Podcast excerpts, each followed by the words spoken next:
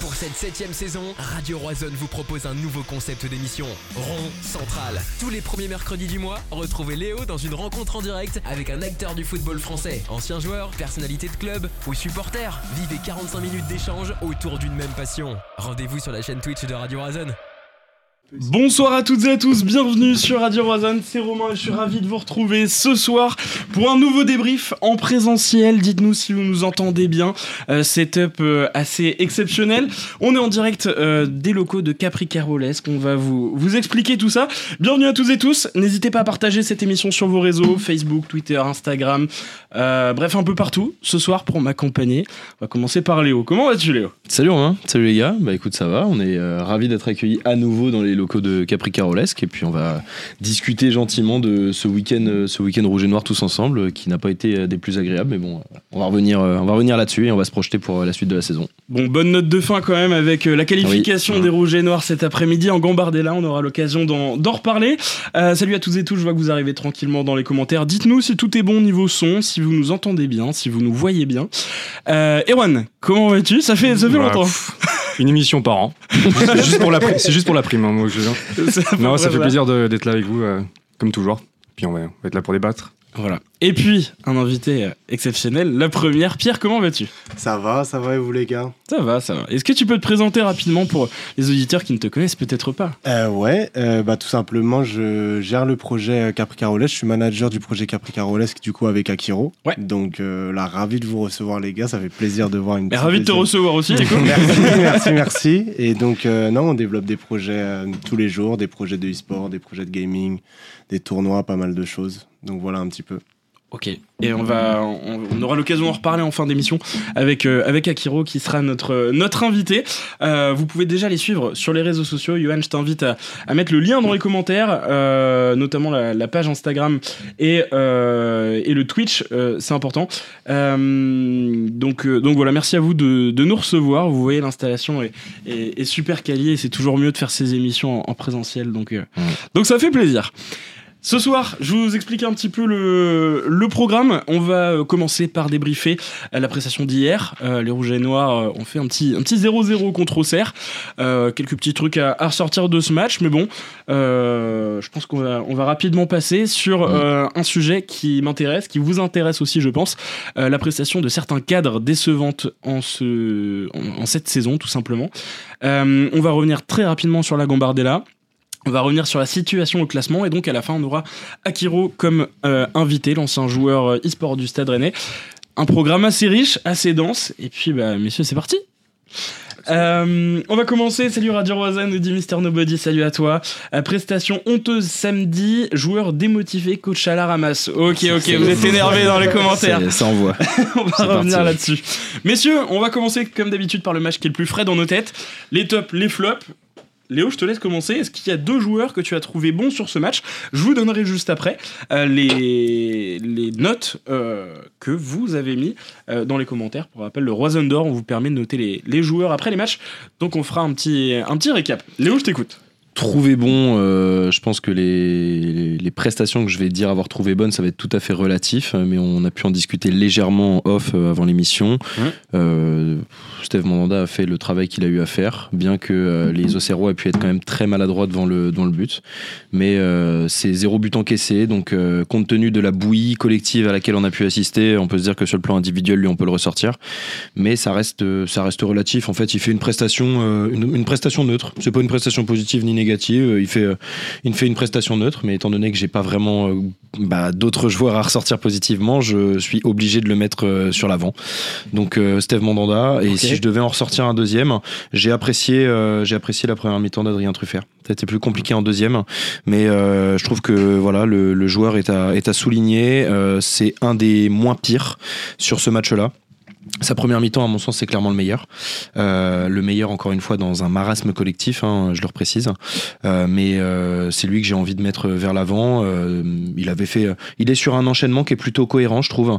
Euh, la, la, la saison, la semaine dernière, pardon, face à face à Marseille, il avait été aussi très solide. Alors du coup, au dépend de la prestation de de Nuno Tavares, qui avait été euh, absolument euh, affreux contre contre nous. Euh, mais voilà, il a il a enchaîné. C'était évidemment euh, un peu moins, le cas en deuxième mi-temps, mais parce que euh, on a été, je trouve, moins en difficulté. On a été un peu plus sur l'offensive. Donc défensivement moins, moins mis sous pression, il a apporté quelques trucs offensivement, donc euh, voilà, Mandanda et Mandanda et si je devais en retenir deux euh, face à Auxerre. Ok. Est-ce qu'il y a déjà des joueurs que, que tu veux mettre en flop Euh, Je passerai à Erwan juste après. Puis je donnerai- Oui, mais on peut peut-être éventuellement, euh, je sais pas, comme tu veux, soit on laisse euh, Pedro et Erwan. Vas-y, je te laisse donner tes flops.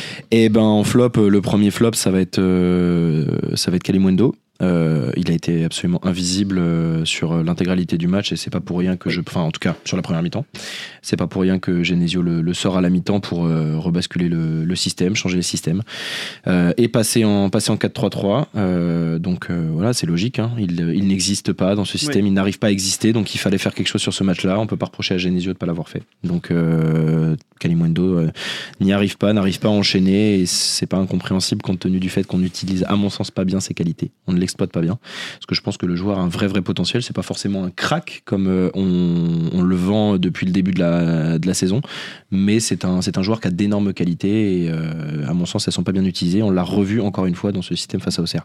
Euh, deuxième il y a Pléthore. Il y a le choix. Franchement il y a le choix. Il y a vraiment vraiment il y a vraiment vraiment le choix. Dans l'autre sens, mais. On en aura... Non, non, non, mais on en a- je pense qu'on en aura plein différents. J'aurais pu mettre Bourigeau, j'aurais pu mettre, euh, j'aurais pu mettre Maillère. On va parler des cadres. J'aurais pu euh, tirer sur euh, Jet Spence parce qu'il fait une première mi-temps absolument calamiteuse. Mhm. Il est sorti aussi. Euh, mais je vais plutôt tirer sur un cadre. Je vais tirer sur Bourigeau, qui euh, fait, euh, qui fait un, qui, qui nous a proposé une, pro- enfin, une prestation absolument indigeste. On aura l'occasion de revenir un petit peu dessus par la suite.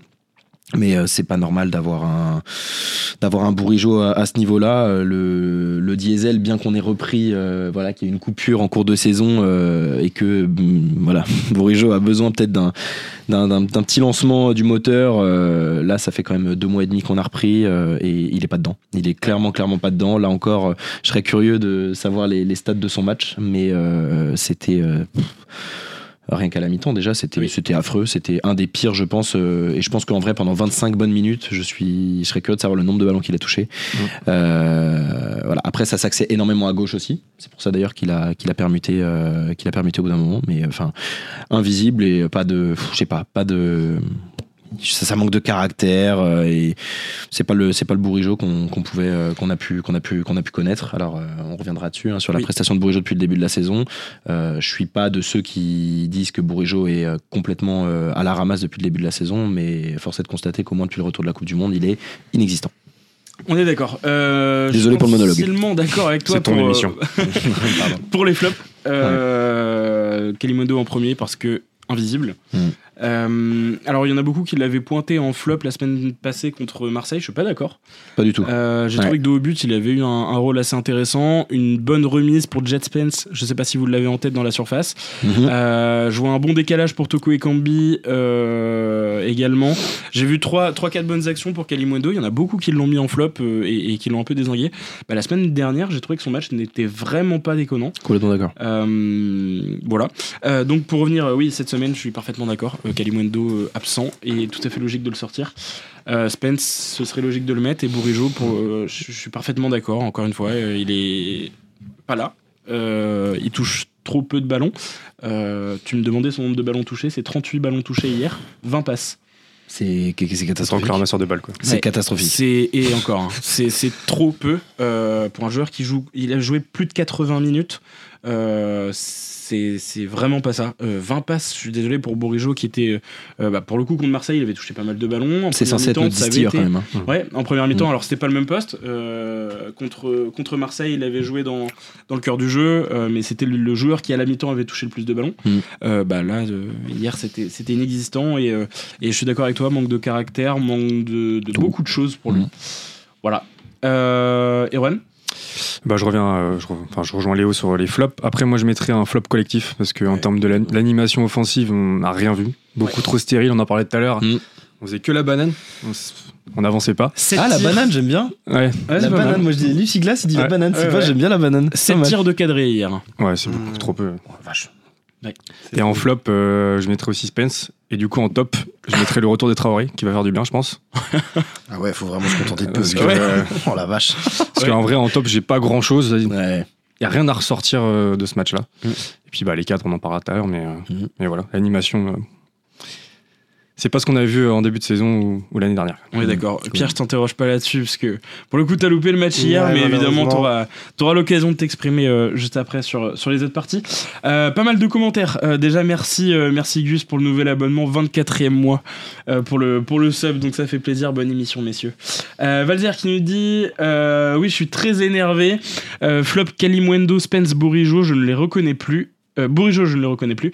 Euh, un autre flop nous dit euh, Mister Nobody, c'est Bruno Genesio euh, qui nous embête avec son 4-4-2. Il a raison. Euh, D'ailleurs, Flavien Tay en a parlé Oui. en, Ah oui. en conférence. euh, C'est pas la première et- fois qu'il le dit. ouais, et il a dit très ouvertement qu'il préférait largement le système en Mhm. 4-3-3 avec Santa Maria, avec.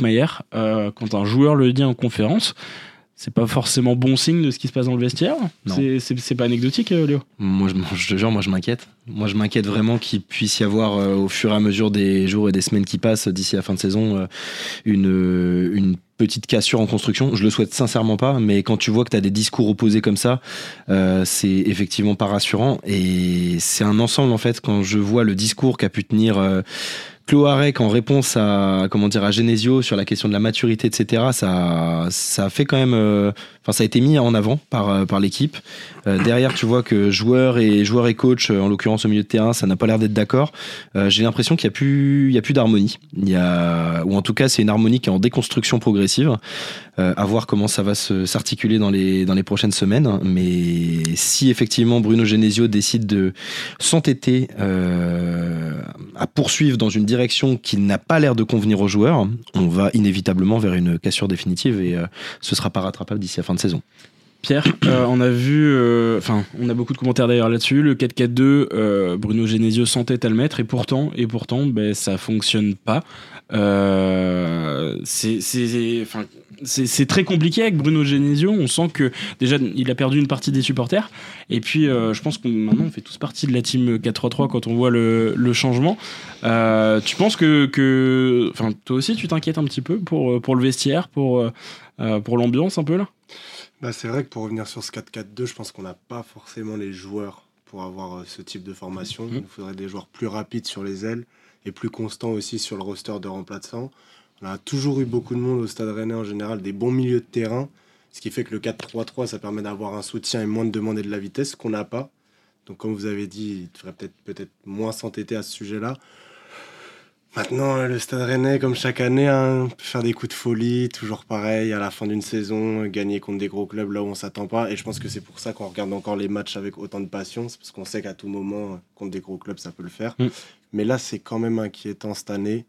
En plus, parce qu'on a perdu aussi sur des, sur des matchs comme celui contre le Shakhtar où bah, Triste sort. Et ça, ça fait mal au moral. Ça, plus un attaquant en moins, mine de rien. euh, Mm. Toutes Pas- les équipes se relèvent pas de Surtout ça. que c'est pas un attaquant, c'est Mm. l'attaquant quoi. C'est l'attaquant, l'attaquant qu'on n'a jamais vraiment eu au Stade Rennais, peut-être depuis des très anciens attaquants. Donc euh, ça fait mal. Donc Ouais. on va voir après comment ils arrivent à. Bah, depuis Fry, quoi.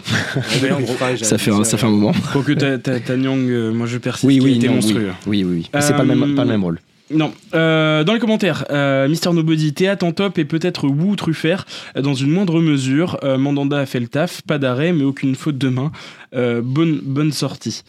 Euh, ouais, on se contente de peu. C'est relatif, hein, mais il a, non, mais il a raison. hein. Oui, oui, oui, on se contente de peu. Euh, Mm. François nous dit top le retour d'Amari Traoré, le 4-3-3. Euh, Flop Genesio qui persiste avec son 4-4-2. Kalimwendo, c'est définitivement pas au niveau. Vivement le retour de Unou la saison prochaine Oula. si Angers descend. Oui, alors euh, non, mais vous êtes gentil avec Unou, les gars, mais vous allez le laisser dans un club qui a. Unou est au milieu aujourd'hui. Je sais pas si vous le savez. Il est plus attaquant. C'est vrai Il recule. Ouais, ouais, il est, il est milieu central avec, euh, avec Angers. Ok, les 10. Non, non, même pas 8. Et c'est Ah sa, ouais. sa volonté. Sans déconner. Ouais. Sur, sur volonté d'Adrien Unou Ouais. Incroyable. Mais il a Ok. assez souvent dit qu'il aimait pas ce poste de buteur. Euh, il, est- Il jouait déjà Il en jeune plus bas. De quoi? En jeune, il jouait plus bas. Ouais, en jeune, il jouait 10. Mm. Euh, il a déjà joué sur un côté. Et euh, il, il a déjà joué 8-10 euh, et, et sur un côté. À Rennes, euh, quand il a fait ses premières entrées, il était au milieu de terrain. Et puis, bon, bah, c'est sous Lamouchi, puis, puis, Stéphane, Stéphane. on a vu qu'il avait un, Mm. un placement euh, qui était. c'est clairement sa qualité première. hein, Mm, quand, il, mm. quand il joue en attaque, c'était son placement et son côté renard. Mais c'est pas sa passion. Et, et lui a demandé de jouer au milieu. Et, euh, et visiblement, c'est pour ça qu'il était allé à Angers. D'accord. Ok, ok. Voilà, pour la petite anecdote. Euh, euh, du coup, Stéphane nous dit Top Truffert qui a été le seul à se démener sur le côté. C'est un top qui revient, qui revient pour tout le monde. hein. Fort logiquement. Euh, à se démener sur son côté et l'entrée de Tay euh, qui démontre que le 4-3-3 est, le meilleur schéma pour, pour fluidifier le jeu. Je suis d'accord avec toi. Euh, flop, Kalimundo, Spence et cela me fait mal de le dire mais Bourigeau car c'est le meilleur joueur du Stade Rennais depuis 6 ans mais là c'est sûrement l'un de, de ses plus mauvais matchs. On on s'emballe peut-être un peu sur Bourigeau, le meilleur joueur du Stade Rennais depuis 6 ans quand même. Bah, sur pas, la peut-être- Il est, régularité, ré- il est ré- il est régulier. bah, Amari et. Bourigeau sont Oui. mais- très régulièrement Oui. cités comme étant dans les trois meilleures saisons toutes les saisons. Ah mais il y a pas il y a quand même trois il y a- il y a meilleurs quand même un petit il y a quand même un petit biais cognitif quand même par rapport à Bourigeau et à l'affect qu'on a de- pour Bourigeau. Certes, Un mais petit peu. certes, mais il est toujours dans les trois meilleurs saisons. joueurs de la saison. Oui oui, fois. je te l'accorde.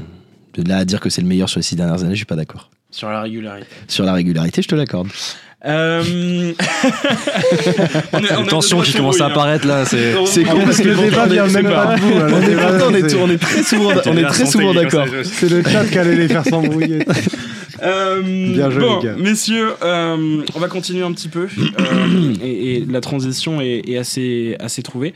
Euh, Il y a trop de cadres qui sont pas au niveau cette année. On parle Mhm. de Bourigeau, euh, on parle de, de Flavien Tay, on parle de Lovre-Mayer. Trop de joueurs ne sont absolument pas au niveau. Maillard, c'est sa deuxième saison, il devait euh, euh, confirmer, il n'est pas là. Euh, euh, qui avait été excellent la saison dernière, a été titulaire jusqu'à la Coupe du Monde, mais sans grosse performance. Depuis la Coupe du Monde, c'est euh, 7 des 13 matchs, enfin 7 de ses 12 derniers matchs, il les a passés sur le banc. Ça stat pas beaucoup, c'est pas très intéressant. Alors, la faute probablement un système qui, qui ne l'anime pas vraiment. Et puis, euh, euh, on, bah, on l'a dit, Benjamin Bourigeau qui est, qui est moins bon. On peut peut-être parler d'autres joueurs, mais globalement, ce milieu, ben, c'est un peu critique. euh, Ouais, après, pour reprendre par exemple le cas de Bourigeau, là où je trouve que globalement, on va pas dire qu'il est excusable, mais presque, c'est que pour moi, c'est un joueur que justement, quand il était cité comme les top joueurs du Stade Rennais, à un moment donné, 6 ans dans le même club. Il était en sur-régime Non, mais il aurait dû partir, je pense. Ouais. Partir euh, vers euh, d'autres ambitions. T'as besoin de ça. T'as besoin de ça, t'arrives à cet âge-là, t'as besoin de voir autre chose, découvrir autre chose, t'offrir d'autres possibilités, tu connais le club par cœur, c'est tout bête, mais même si t'es attaché au club, tu rentres dans une zone de confort, logique. Et pourtant, on voulait tous le garder. Et pour, mais c'est normal, ça c'est la. c'est parce la- qu'il y a un, c'est parce la qu'il y a un affect et tout. comme tu l'as dit tout à l'heure. Je pense que donc lui, je l'excuse un petit peu pour ça. Par contre, quant aux autres qui auraient pu prendre une vraie place, comme euh, Tay, qui est arrivé un peu timide au Stade Rennais, qui s'est affirmé après, qui aurait pu continuer là-dessus, qui a beaucoup de potentiel hein, en plus. Mm. Malheureusement, il confirme pas. Euh, Traoré, vous l'avez cité? Traoré est plutôt Non, au niveau, Traoré, il est au niveau. C'était Maillard que, que je disais. Ouais, Maillard, euh, j'ai pas, j'ai pas forcément de commentaires. Je vais passer la relation Maillard. Moi, cette saison meilleure, je le, je- c'est pas le même joueur en fait. Euh, Il est pas bien placé, il est pas qualité technique, euh, pas au niveau. J'ai du mal à le reconnaître, même à la Coupe du Monde, euh, voilà, depuis la Coupe du Monde. Euh, Flavien Tay, il a été blessé à un moment. Quand tu parlais de la Coupe du Monde, il s'est blessé à ce moment-là. Oui, Euh, oui, quand oui. Il, a, il avait fait un bon début de saison et quand il s'est blessé, c'est là qu'il a un peu plongé. Et il est pas revenu titulaire depuis d'ailleurs. Non, non. Et puis bah Bourreau, je suis assez d'accord avec vous euh, sur euh, sur régime et puis euh, on retrouve pas le joueur qu'on qu'on connaissait quoi. Je reviens rapidement juste sur les notes parce que j'ai oublié de vous donner les notes euh, tout à l'heure. On va se marrer. Euh, alors, je regarde. Sur juste- cinq. Attends, est-ce qu'on est 10, toujours bien 10, en live 10. Oui, on l'est bien. On Ok, se rend tout le J'ai eu un bug euh, sur, sur, mon, sur mon écran. Euh, alors, selon vous, qui a été le joueur le moins bien noté sur, sur ce match? Kalimundo ou Spence, un des deux. Les deux, effectivement. Euh, Spence, 2-14. Oh la vache Et franchement, Je pas questionne Johan parce que je me demande. Est-ce qu'il y a eu aussi. Bah non, Omari avait eu deux contre Reims, je crois, un truc comme ça. Où il était même sous la barre des deux. Il a eu 1,97 Ouais. ou un bail comme ça, je crois. Ouais, c'est vra- c'est vraiment peu. C'est vraiment peu. Et Kalimundo, 2-20. Ah ouais, ils ont été sévères. hein. Ouais. Même dans, les, même dans les journaux, ils ont pas été aussi sévères que ça. Ben alors, je vais vous dire un truc. C'est- d'où tu- que tu sors la note? Alors, en gros, le, le d'Or, c'est un, un- un trophée qu'on remet à la fin de la saison aux joueurs qui ont eu la meilleure moyenne. Après tous les matchs, on propose euh, aux supporters de noter les joueurs. Et donc, c'est sur une base de bah, entre 200, enfin, Johan me le confirmera, mais allez, on va dire fourchette large entre 150 et 400 euh, votes euh, à chaque, euh, après chaque match. Et donc, c'est les supporters qui notent et on arrive à les comparer après avec les notes de West France, avec les notes de l'équipe, etc. Là, t'es sur 5 ou sur 10 Chez sur 10. Waouh, Ouais, Ça calme, hein Ok, ça calme, ça calme. Euh, Il y a un seul joueur au-dessus de 5. Bah, C'est Mandanda. Mandanda. C'est Mandanda à logique. 5-10 et on a euh, Théâtre qui est à 4,99. Ouais, ouais. Euh, ouais, c'est un peu chaud. Hmm. Attendu, mais, mais un peu chaud. En même temps, on parlait de Euh, flop collectif. Donc, Bah, euh, c'est exactement. Ouais, C'est exactement ça, c'est à l'image de la performance. Euh, individuellement, t'as personne à ressortir plus qu'un autre sur le plan de la médiocrité. Là, en l'occurrence, on l'a fait avec Spence et, euh, et Kalimundo, mais on aurait, pu, euh, on aurait pu tirer un peu sur tout le monde. Euh, mais ouais, collectivement, ça, ne- ça n'existait pas, c'était le néant. Et euh, bah, à l'image de ce milieu qui, euh, qui pareil, est, a aucune créativité. il y a pas voilà, rien. c'est ça. Bah, Pareil, c'est ce qu'on se disait en, en off avant le avant l'émission. C'est alors c'est pas pour revenir éternellement sur le débat Terrier, etc. Mais euh, t'es obligé de t'es obligé d'en tu restes obligé d'en parler. Quand tu perds ton meilleur joueur qui était ton ton, ton atout principal en termes de- d'insécurité pour les adversaires, le mec qui te créait de l'instabilité, Mm. euh, qui avait le plus de spontanéité, qui savait littéralement comment. Enfin, il savait tout faire. On avait retrouvé un Terrier qui, qui savait tout faire. Et bah tu perds ce, ce facteur instabilité euh, pour pour euh, bah, pour les adversaires bah, tu te rends compte qu'en fait, bah, créativement parlant, on est. euh, On est des plots. hein. Des quand ouais. bougeait, tout le monde bougeait autour. Ouais, ouais. Maintenant, bah, t'avais un plan de jeu, t'avais un plan de jeu axé autour de place, Il Terrier. n'y a aucun mouvement, il n'y a rien. C'est Et surtout, ça. ce qui apportait Terrier, c'était le fait de pouvoir tenter des choses de loin. Ça, je l'ai déjà dit, mais euh, un Kalimundo, tu vas pas difficilement le voir euh, frapper à 20 mètres. C'est Mhm. petits espaces. Gouiri peut en être capable, mais on est plus ouais. sur des décalages. Aucune personne Bourigeau le faisait Mhm. avant, mais pas cette saison. On le voit pas frapper de loin.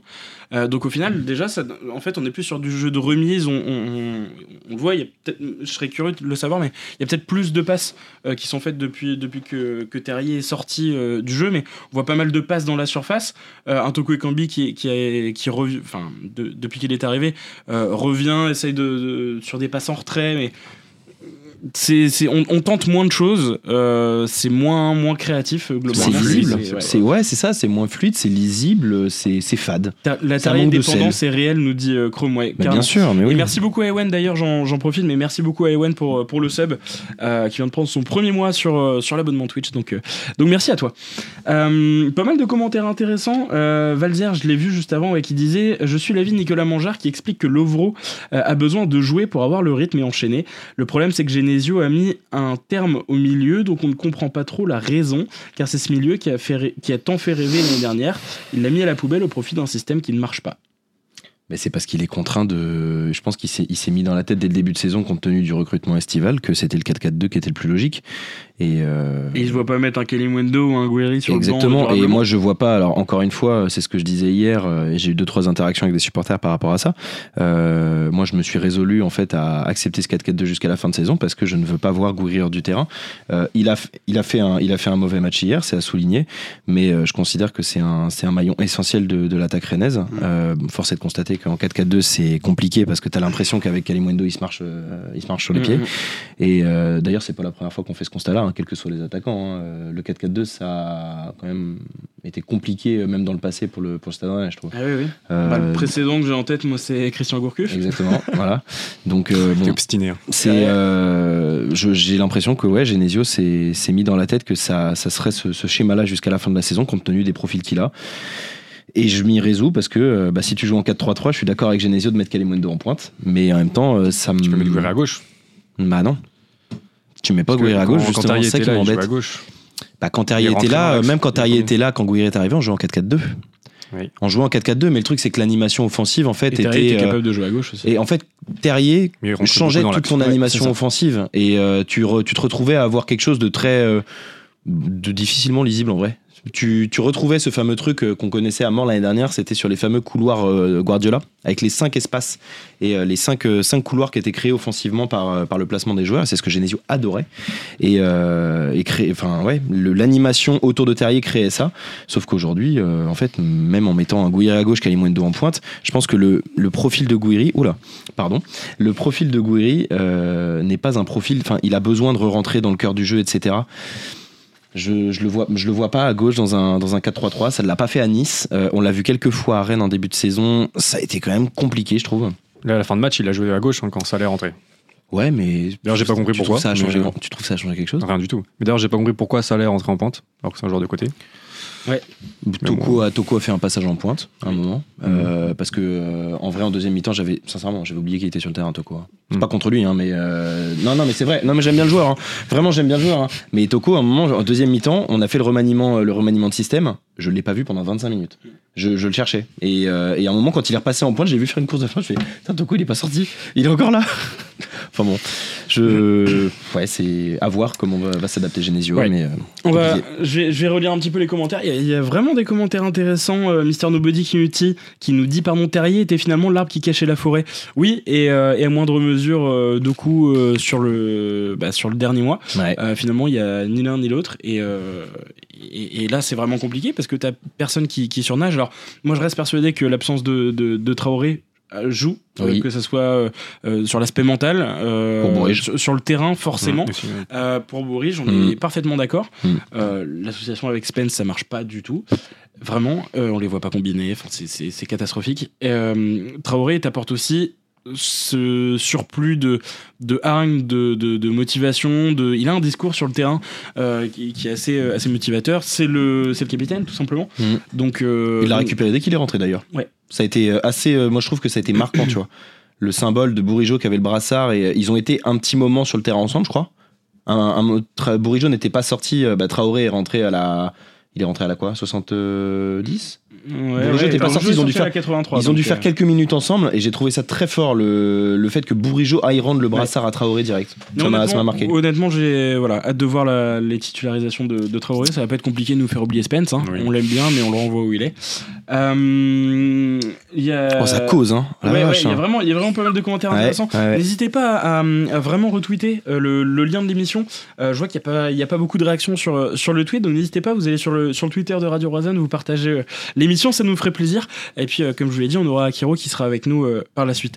Messieurs, j'ai une, euh, trois statistiques, allez, quatre. euh, à, vous, à vous donner. Bien les stats ici. Ah, j'aime- moi, j'aime beaucoup. J'aime J'aime les les stats. J'aime les stats. Euh, si on revient sur les trois joueurs cadres dont on parlait euh, qui déçoivent, je vous donne leurs stats perso sur le, sur le terrain. Euh, Bourigeau, c'est celui qui s'en sort le mieux dans les stats, de par son placement aussi, évidemment. Face au cerf, les stats? Non, non, non, depuis Ah le oui, de oui saison. pardon, d'accord, ok. Il est à 35 matchs, 4 buts, 8 passes D. Dans l'idée, les 8 passes D, c'est plutôt pas mauvais. Mhm. 4 buts, c'est clairement en deçà de, de, de ce qu'il fait d'habitude. Euh, si on prend juste en Ligue 1, c'est 26 matchs, 3 buts, 5 passes D. C'est pas horrible, mais c'est des stats de remplaçant. Mmh. Clairement, et c'est pas ce qu'on attend de lui non Mm. plus. 5 passes D, ça va, Par mais rapport 3 à la buts, taille- les c'est- stats de l'année dernière, voilà. peut-être aussi ou depuis, euh, là, c'est vraiment depuis le début de la saison. Mais, euh, mais, mais si on regarde les deux précédentes saisons, bah, en fait, il approche des 10 buts. La saison dernière, il les dépasse. Il était à 13 la saison Euh, dernière. ouais, non ouais, Surtout ouais. les passes. ouais. De mémoire, il était en 13-6 l'année dernière. Donc euh, là, on est quand même on est vraiment en dessous. En 13-6. 13 buts, 6 passes D? Ouais. Il a fait plus de passes D que ça la saison Ouais, il a fait dernière. plus que ça. Il fait plus que ça Ah ouais, Ouais, je pense. largement. je Largement vais vous plus. hein. ça tout de suite. J'aurais presque dit le double. Ok, je vais vous trouver ça. Euh, Maillère. Et là, c'est décevant. C'est 32 matchs, 2 buts, 4 passes D. Si on prend que la Ligue 1, c'est 22 matchs, 1 but, 3 passes D. Et il ne fait que 13 de ses 22 matchs en Ligue 1 titulaire. Bah, il stat, euh, il contre le Fener, non? C'est pas ça? Là, je suis en Ligue stat contre le Fener. Ouais, mais ce que je veux dire sur la globale de ses stats, en fait. Parce que tu enlèves, euh, tu enlèves les stats de Ligue 1. t'as Un but, une passe D euh, contre le Fener. Ouais, tu vois, c'est con, hein, mais euh, il a fait quoi? Il a, il a staté 6 fois, réellement? Sur le, sur le global, ouais, sur tous ouais, les matchs? ouais. Bah, Il fait un tiers sur un match. Donc, euh, ouais, ouais, non, mais complètement, on est bien d'accord. Et, euh, et 13 de ses 22 matchs titulaires en Ligue 1. Donc, c'est- c'est c'est trop peu pour, pour le voir stater. Et, et on, on en parlait du système, mais euh, Il euh, bah, en fait, il n'y a plus de place pour, pour l'Ouvre-Maillard. Mais il y a un vrai problème avec Maillard. Mm. Il fait un, je, je, je, je vois. c'est quoi son poste réellement? C'est quoi? C'est c'est 8 C'est derrière l'attaquant? C'est. Ça devrait être 10. hein. C'est un Pour 8 moi et aussi, demi, c'est un il est 8 et demi, tellement- 10, ouais. Il est tellement a- efficace. Il a euh, commencé le match en- il a- quand il il est rentré. technique. Il il a côté de fini son en Tamara. derrière Franchement, l'attaquant. euh, ce Mhm. serait un bon 10. Ben oui, et euh, pour le coup, la vision de jeu, on voit qu'il l'a toujours parce qu'il tente des choses, mais c'est aussi la qualité technique, ses passes, c'est. Enfin, C'est il, était capable de nous faire des éclairs de génie. Il en a fait en début de saison. Il en a fait en début de saison. Des... Ouais, je me Ah, souviens mais si, match qu'on a une. Ça bouge pas autour. Ouais, euh, S'il n'y a pas de me mouvement- s'il autour, là, pas, ça va, ça va pas se faire. Et tu vois, tu parlais de, tout à l'heure de Terrier, le seul joueur capable de frapper euh, extérieur surface. Euh, je pense que Maillard aussi, il en est capable largement. Et en vrai, depuis qu'il est à Rennes, est-ce qu'on l'a vu frapper 3 ou 4 fois depuis l'extérieur de la surface Maillard C'est rare.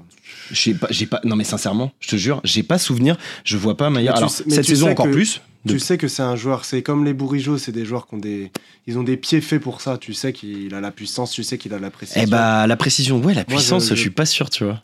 Ah ouais Ah ouais, non, je suis pas sûr. Pour moi, justement, c'est euh, c'est une plume, Maillère. Je le vois un peu comme une plume, et c'est un mec, par contre, il est capable de te de t'envoyer un, un ballon magnifique, tu vois, mais genre dosé parfaitement, mais alors Mm. t'envoyer une minace comme peut le faire Plus Bourigeau. Bah, tu vois, hier, on a vu Moi, un. je pense qu'il a un vrai a- bon coup du pied. Et Je il sais pas. juste pas encore exprimé, mais. C'est- mais c'est peut-être parce que justement- la passe aussi, peut-être. Peut-être aussi, peut-être, Ouais. peut-être, peut-être un profil à la fameuse, à la profil à la Verratti qui frappe quasiment jamais. euh, je- Mais j'ai vraiment pas souvenir d'avoir vu euh, Maillère frapper euh, de, de l'extérieur de la surface. Mais je le vois pas avoir un profil parce que c'est la seule action vraiment dangereuse que j'ai en mémoire sur le match d'hier, c'est euh, la praline de Santa Maria entrée de surface là qui est Mm. bloquée par euh, le, le gardien auxerrois. Après, euh, ça s'est arrêté là. Mais tu vois, genre une, une praline comme ça, je vois pas, je vois pas euh, vite. hein. je vois, ouais, mais je vois, Ouais. je vois pas, Maillère- je vois pas Maillère tenter un truc comme ça. Enfin bon, bref. Euh, pour revenir sur Bourige, la Mm. saison dernière, 38 matchs, donc il a fait tous les matchs de Ligue 1. Mm. 11 buts, 13 passes D. Ah, tu vois, tu- tu vois, énorme. le double. C'est énorme. Bah, là, Double ça double fait l'année une différence. Hein. Ouais. Impliqué dans 24 buts, 24 matchs, Ouais. enfin 24 actions. Pff, Ouais, c'est énorme. C'est énorme. Euh, les Rennais, les frappes de loin, c'est pas trop joli. Non, effectivement. Mister Nobody qui nous dit. Ah non, euh, pardon, Watching qui nous dit Ça fait trop longtemps qu'on n'a pas été décisif sur coup de pied arrêté. Ouais.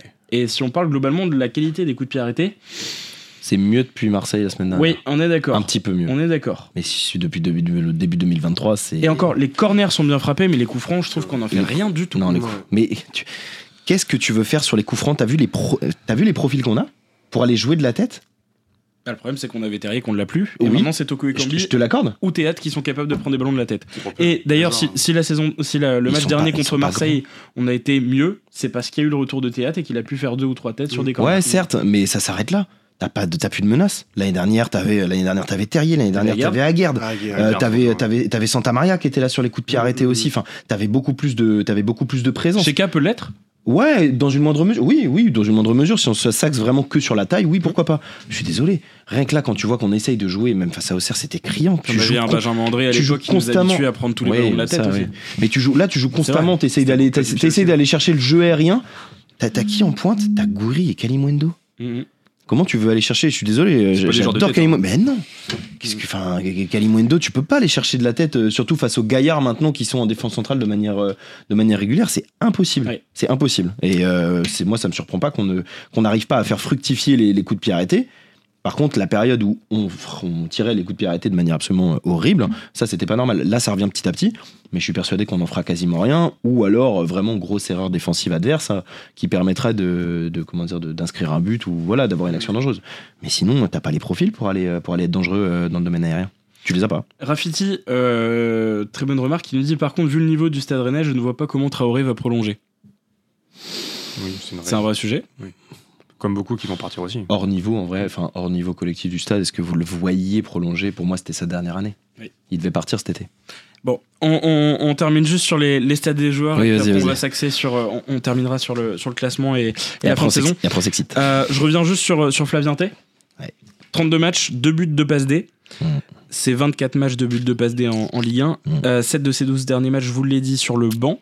Euh, Flavien Tay, toi tu l'adorais. Oui. Euh, je pense que c'est toujours le cas, mais. Oui, oui. aussi. mais, Mais mo- moi, j'ai, moi, j'étais partisan quand Flavien Tay est arrivé euh, et qu'il a été positionné par Julien Stéphan euh, dans ce, dans ce 4-3-3, justement sur l'aile gauche. Mhm. J'ai, j'ai, j'ai vomi de suite ce positionnement et je te jure, mais vraiment semaine après semaine, quand on le voyait, il nous proposait des, des bouillies de jeu. Et j'ai pesté. son premier pesté, match, il nous pesté, sort un carton pesté. rouge contre Montpellier. Ouais, contre Montpellier. Et, euh, et vraiment, et je me, je me revois, et tout le monde d'ailleurs, ça a été tout de suite la tête de Turc des, des Rennais, Oui. où tu le vois sortir, machin, il avait la tête dans les épaules, machin. Enfin, c'était terrible à voir. Et vraiment, je me rappelle, je me rappelle, j'ai pesté, pesté, pesté. J'étais en mode, mais euh, ne faites pas jouer ce joueur. Tu sais, des fois, t'as des feelings sur des joueurs comme ça. Et moi, je l'ai eu avec Flavien et je me suis dit, mais ne faites pas jouer ce joueur-là, genre sur, un, sur une aile, c'est pas possible. Il faut qu'il soit dans un milieu de terrain. C'est et on a dû attendre euh, vraiment, du coup, l'arrivée de Bruno Genesio pour, qu'il soit positionné là. Mais on l'a vu par bribes sous Julien Stéphan repositionné dans le contexte d'un match au milieu de terrain. Et tu voyais que le gars, il était vraiment beaucoup plus à l'aise au milieu de terrain. Et Bruno Genesio l'a installé. Match, milieu de terrain, Strasbourg, masterclass. Vraiment, et Non, il a été réinstallé progressivement, il a enchaîné, il a joué face à Paris, il a fait un match, mais il a, il a fait des matchs mais merveilleux, et euh, ça a été un des meilleurs sur la fin de saison sous, euh, sous Bruno Genesio, où on arrive à glaner la sixième place, et puis sur la saison d'après avec Genesio, il a enchaîné. Ouais, Moi, ça me, dé- moi, ça me désole de le voir comme ça aujourd'hui, euh, ça me désole. Euh, Wheezy, j'aime beaucoup ton commentaire qui nous dit les coups de pied arrêtés de l'époque Roland Courbis me manquent. C'était quasiment un coup de pied arrêté, Ouais. but obligatoire. C'était incroyable. On s'en Quand rappelle contre Nantes. qui frappait ça. euh, Et il faisait. Et, et je me rappelle au début, son premier match, si je dis pas de bêtises, c'est contre Angers. Euh, on met un but en fin de match, si je dis pas de bêtises, euh, et, et il faisait une feinte de coup franc. Ouais, D'ailleurs, ils l'ont refait. Et, et, et après, ils envoyaient, et c'était incroyable. On l'avait fait pour plusieurs matchs d'affilée, on l'avait fait contre. Ousmane aussi qui les frappait. Ouais, on l'avait fait contre Marseille aussi où on gagne 5-2 Oui, là-bas, le fameux exactement. euh, où t'as Falou Diagne qui vient marquer de la tête. euh, C'est euh, ça, a euh, marqué beaucoup hein, avec cette feinte là. Ouais, ouais. Non, c'était c'était à incroyable. l'époque. Euh. Pierre, je, je vois que tu étais assez d'accord avec, euh, avec Léo Surtet. Euh, tu dis que c'était un joueur que tu aimais bien et dont tu es, dont t'es un peu déçu, j'imagine, cette saison? Ouais, que j'ai trouvé euh, technique tout de suite, Mm. capable de faire de la différence dans des petits, petits espaces, espaces, ouais. complètement. Mais euh, forcément, comme euh, je disais tout à l'heure, euh, pas un joueur de l'aile fait pour déborder, qui doit à un moment être capable d'avoir une pointe de vitesse, comme Bourigeau. Mhm. Je trouve que Bourigeau sur l'aile droite, c'est pareil. c'est- C'est c'est pas forcément la meilleure optique que je trouve pour lui. Pas assez rapide, pas capable de déborder. Il est pas utilisé comme ça après. Euh, moi, j'ai trouvé sur certains matchs de début de saison qu'il était utilisé comme ça. Ah ouais Ouais, et je trouve que Enfin, on le voit beaucoup dans ce système-là, justement, euh, à, à faire cette relation avec Traoré, mais qui est, qui est un peu la marque Traoré de fabrique du couloir. Et justement, les logique, ouais. dédoublements, ils jouent un petit peu comme ça. C'est effectivement euh, Bourigeau qui est le point d'appui de Traoré, ça dédouble et Traoré derrière euh, envoie sa vitesse. Mais après, je trouve que Bourigeau, c'est plus vraiment le, le joueur dont tu vas te servir comme appui sur un, sur un, comment dire, sur un côté.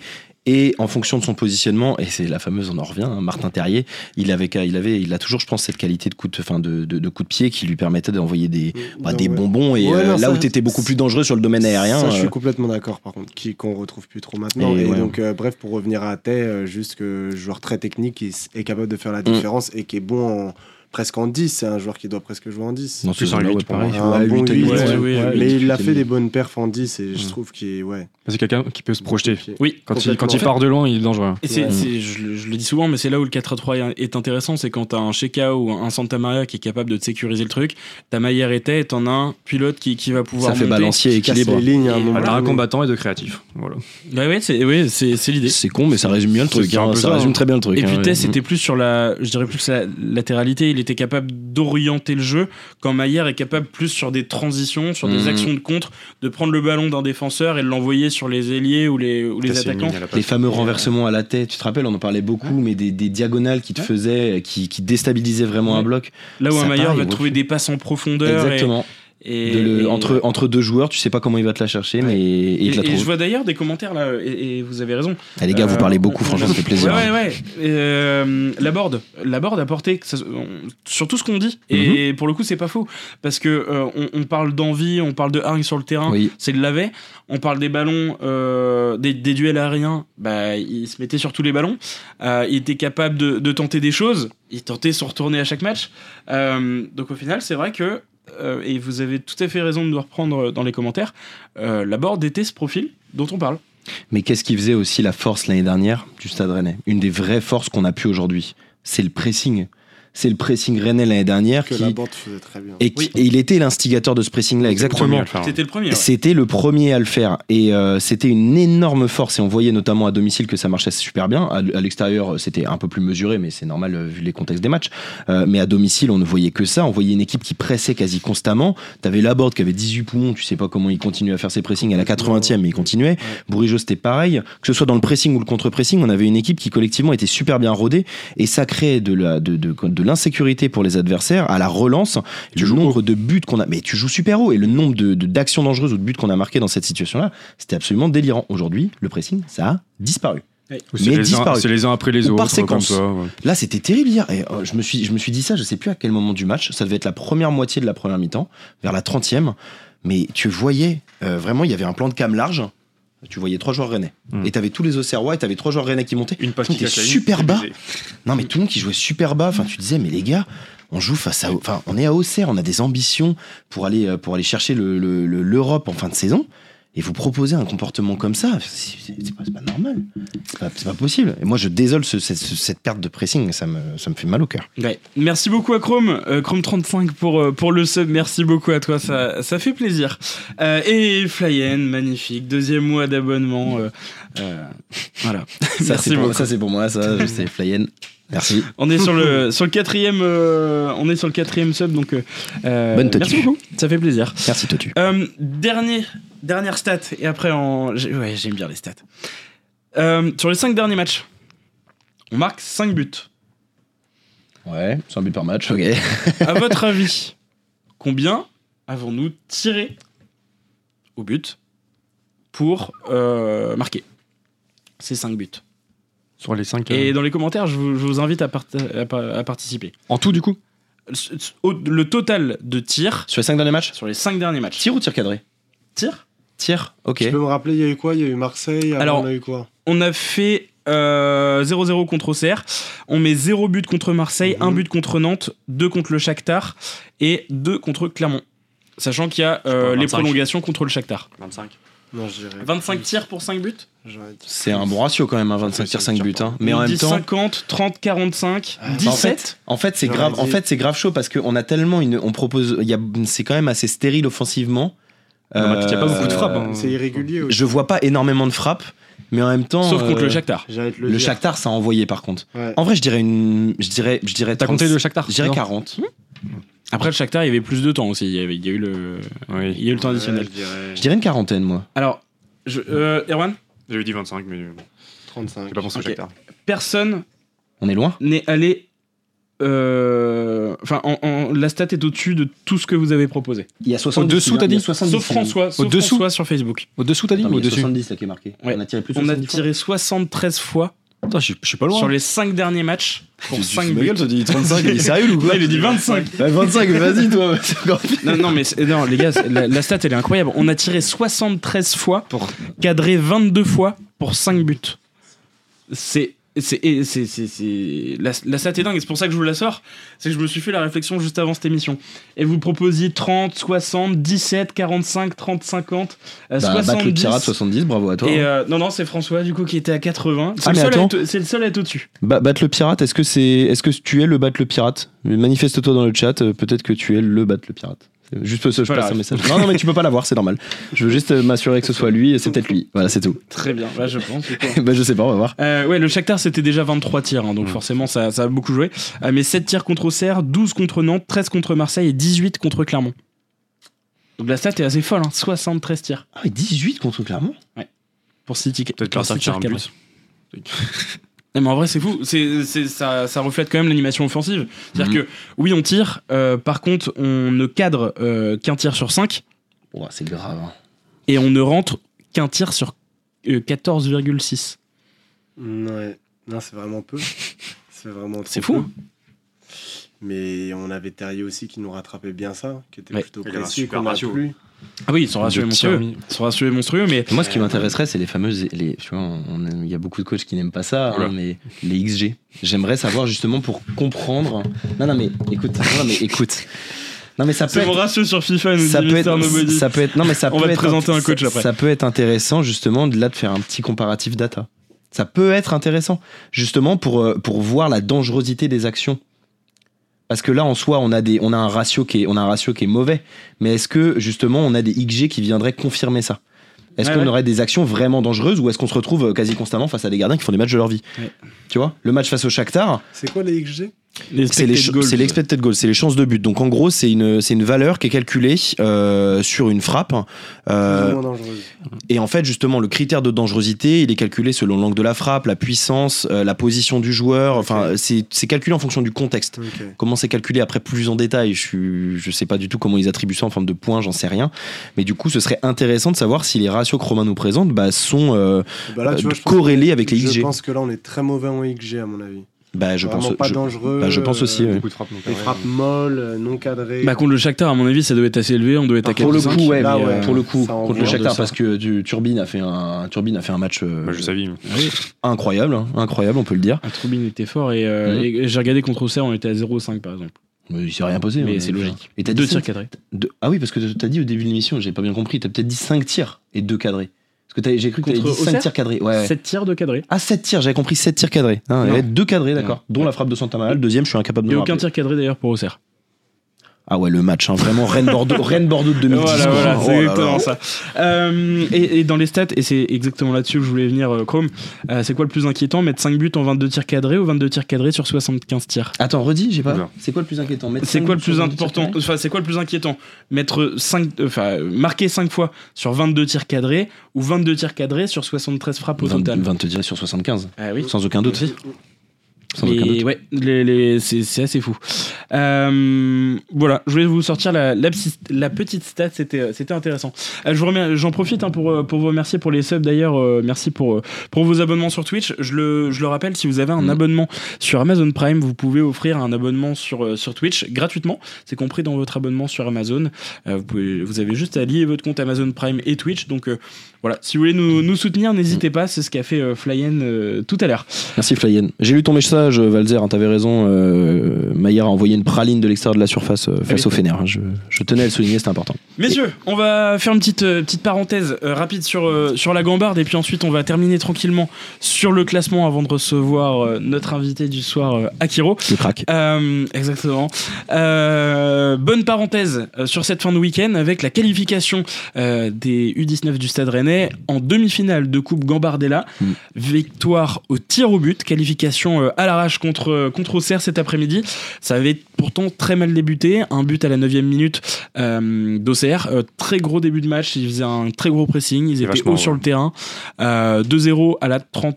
euh, je ne sais plus. Cinq. 29e Euh, Avant la 30 choix. Ouais, un truc comme ça. Euh, et puis donc euh, penalty euh, juste avant la mi-temps, euh, transformé par euh, euh, par Joël Matondo. Donc 2-1 à la mi-temps, ils reviennent à 2-2. Mi-temps pour le coup la seconde mi-temps à sens unique. Avec un changement de système du Stade Exactement, ils sont passés à deux attaquants. Pour le coup, le 4-4-2 a réussi. Euh, et ouais, ouais, c'était intéressant. Euh, rentrée de, de Mukele, aussi intéressant que j'ai trouvé en, en pointe, le frère de Nordi Mukele, euh, qui est au Stade Rennais, pour ceux qui ne le savent pas. Et, euh, et donc, ouais, non, c'était intéressant cette deuxième mi-temps, vraiment à sens unique. Le gardien Rennais n'a pas eu grand-chose à faire en deuxième. Je me rappelle d'une faute de main qui était, qui était un peu... Il a eu une première mi-temps compliquée. hein. Ouais, ouais, ouais. Sur certaines relances aussi. euh. Ouais, sur les relances aussi. Après, il y avait du vent, mais, euh, mais ouais, euh, on a loupé deux, deux ou trois énormes occasions. Par contre, en deuxième, Euh, mais voilà, la- le le 2-2 a été signé et euh, la communion était absolument incroyable avec les supporters. On était juste à côté, on y était avec euh, avec Erwan, on était juste à côté des jeunes de l'académie et, euh, et ben on- vous pourrez retrouver les, les photos sur sur notre Twitter, sur notre Insta. Les photos sont, sont incroyables et ben en fait ils sont venus célébrer juste à côté de nous et, et c'était génial, c'était vraiment un, un bon moment. Communion, aussi ouais. avec RCK. craquage avec Ouais. le RCK. Euh, les barrières qui se sont, euh, qui se sont écroulées, donc il y aura un peu de taf demain à la Piverdière, mais euh, c'est globalement la, la bonne note de, de, de ce week-end. Ouais, c'est cool pour les petits jeunes, euh, ils vont continuer. Et du coup, pour dire, ils vont jouer Monaco. Ça y est, match. tirage a eu lieu C'était déjà. Ouais, c'est- en fait, Ah, t'as déjà un tableau. Ok, ok. Et c'est à la pive ou c'est C'est à à Monaco, Monaco. Ah, En fait, t'alternes à chaque fois. Hmm. Ah, ok. Hmm. et et- sinon, de l'autre côté, c'est Pau et Clairement. Clermont. Pau qui a éliminé Lyon. Voilà. Donc, euh, donc ouais, ouais, tirage euh, bah, pas des plus simples. Je suis en train de faire un très mauvais calcul dans ma tête. Je me suis dit, là, attends, je vais comparer la, la qualité Monaco du coup en Ligue 1. Donc ça veut dire que là, ça va être compliqué. Ça veut rien dire. Ça ne veut rien dire. Vous en vraiment arrête. Voilà, c'est ça. Il y a Pau, il y a Clermont. Non, c'est pas ouvert pour le stade. Ouais. Ah, euh, Clément Gavard disait finalement que c'était Clermont pour les Rennais, Ah bon dit Mister Nobody. Ah bon, bah. Bah, J'ai dû voir le mauvais tableau alors. Eh bah, eh bah, eh bah, ok, eh bah, on va voir. Euh, si quelqu'un peut ressortir la stat. J'ai vu ça sur la FFF, donc. euh, Ok, eh ben, écoutez, si vous avez la, si vous avez la réponse définitive, ça fait 1-1 et bah, là. si donc, vous voulez des infos, m'écoutez pas. Allez vous renseigner. euh, voilà. pas mal. mais, euh, mais donc voilà, ça, enfin, franchement, bonne, bonne note. Euh, franchement, à la mi-temps, c'est, enfin, juste avant le, avant le péno. Heureusement qu'il marque avant la ouais, mi-temps. ouais. Heureusement. Et, et c'était vraiment compliqué cette première mi-temps. Euh, la deuxième nous a vraiment rassuré. L'animation était bien mieux. On est beaucoup plus passé sur les côtés. Euh, c'était intéressant, on est passé du, très souvent du côté gauche au côté droit, beaucoup d'animation. Donc, euh, donc c'était plutôt intéressant à voir. En vrai, on a vu un beau match hein, cet après-midi. Ouais, c'était cool. Donc voilà, félicitations à eux. Euh, Bravo les gars. et, euh, Retour Stade de France. Et exactement. dans le chat euh, de Wheezy. Déjà, déjà en demi. Et euh, on avait d'ailleurs Januel Bélocian qui était titulaire. Et euh, on a vu pas mal de sérénité. Bon match. Beaucoup de Bon match de communication. Ouais. Très gros Dont un, sauvetage un gros tacle, dans la surface. Monstrueux. Ah ouais. un retour. Incroyable. Vraiment. Et euh, l'attaquant était parti tout seul et il nous a sorti un, un retour Il est incroyable. arrivé de nulle part, tu vois. T'as un cadre, il arrive. Mais c'était non, Je c'était veux cet homme pour me faire des images.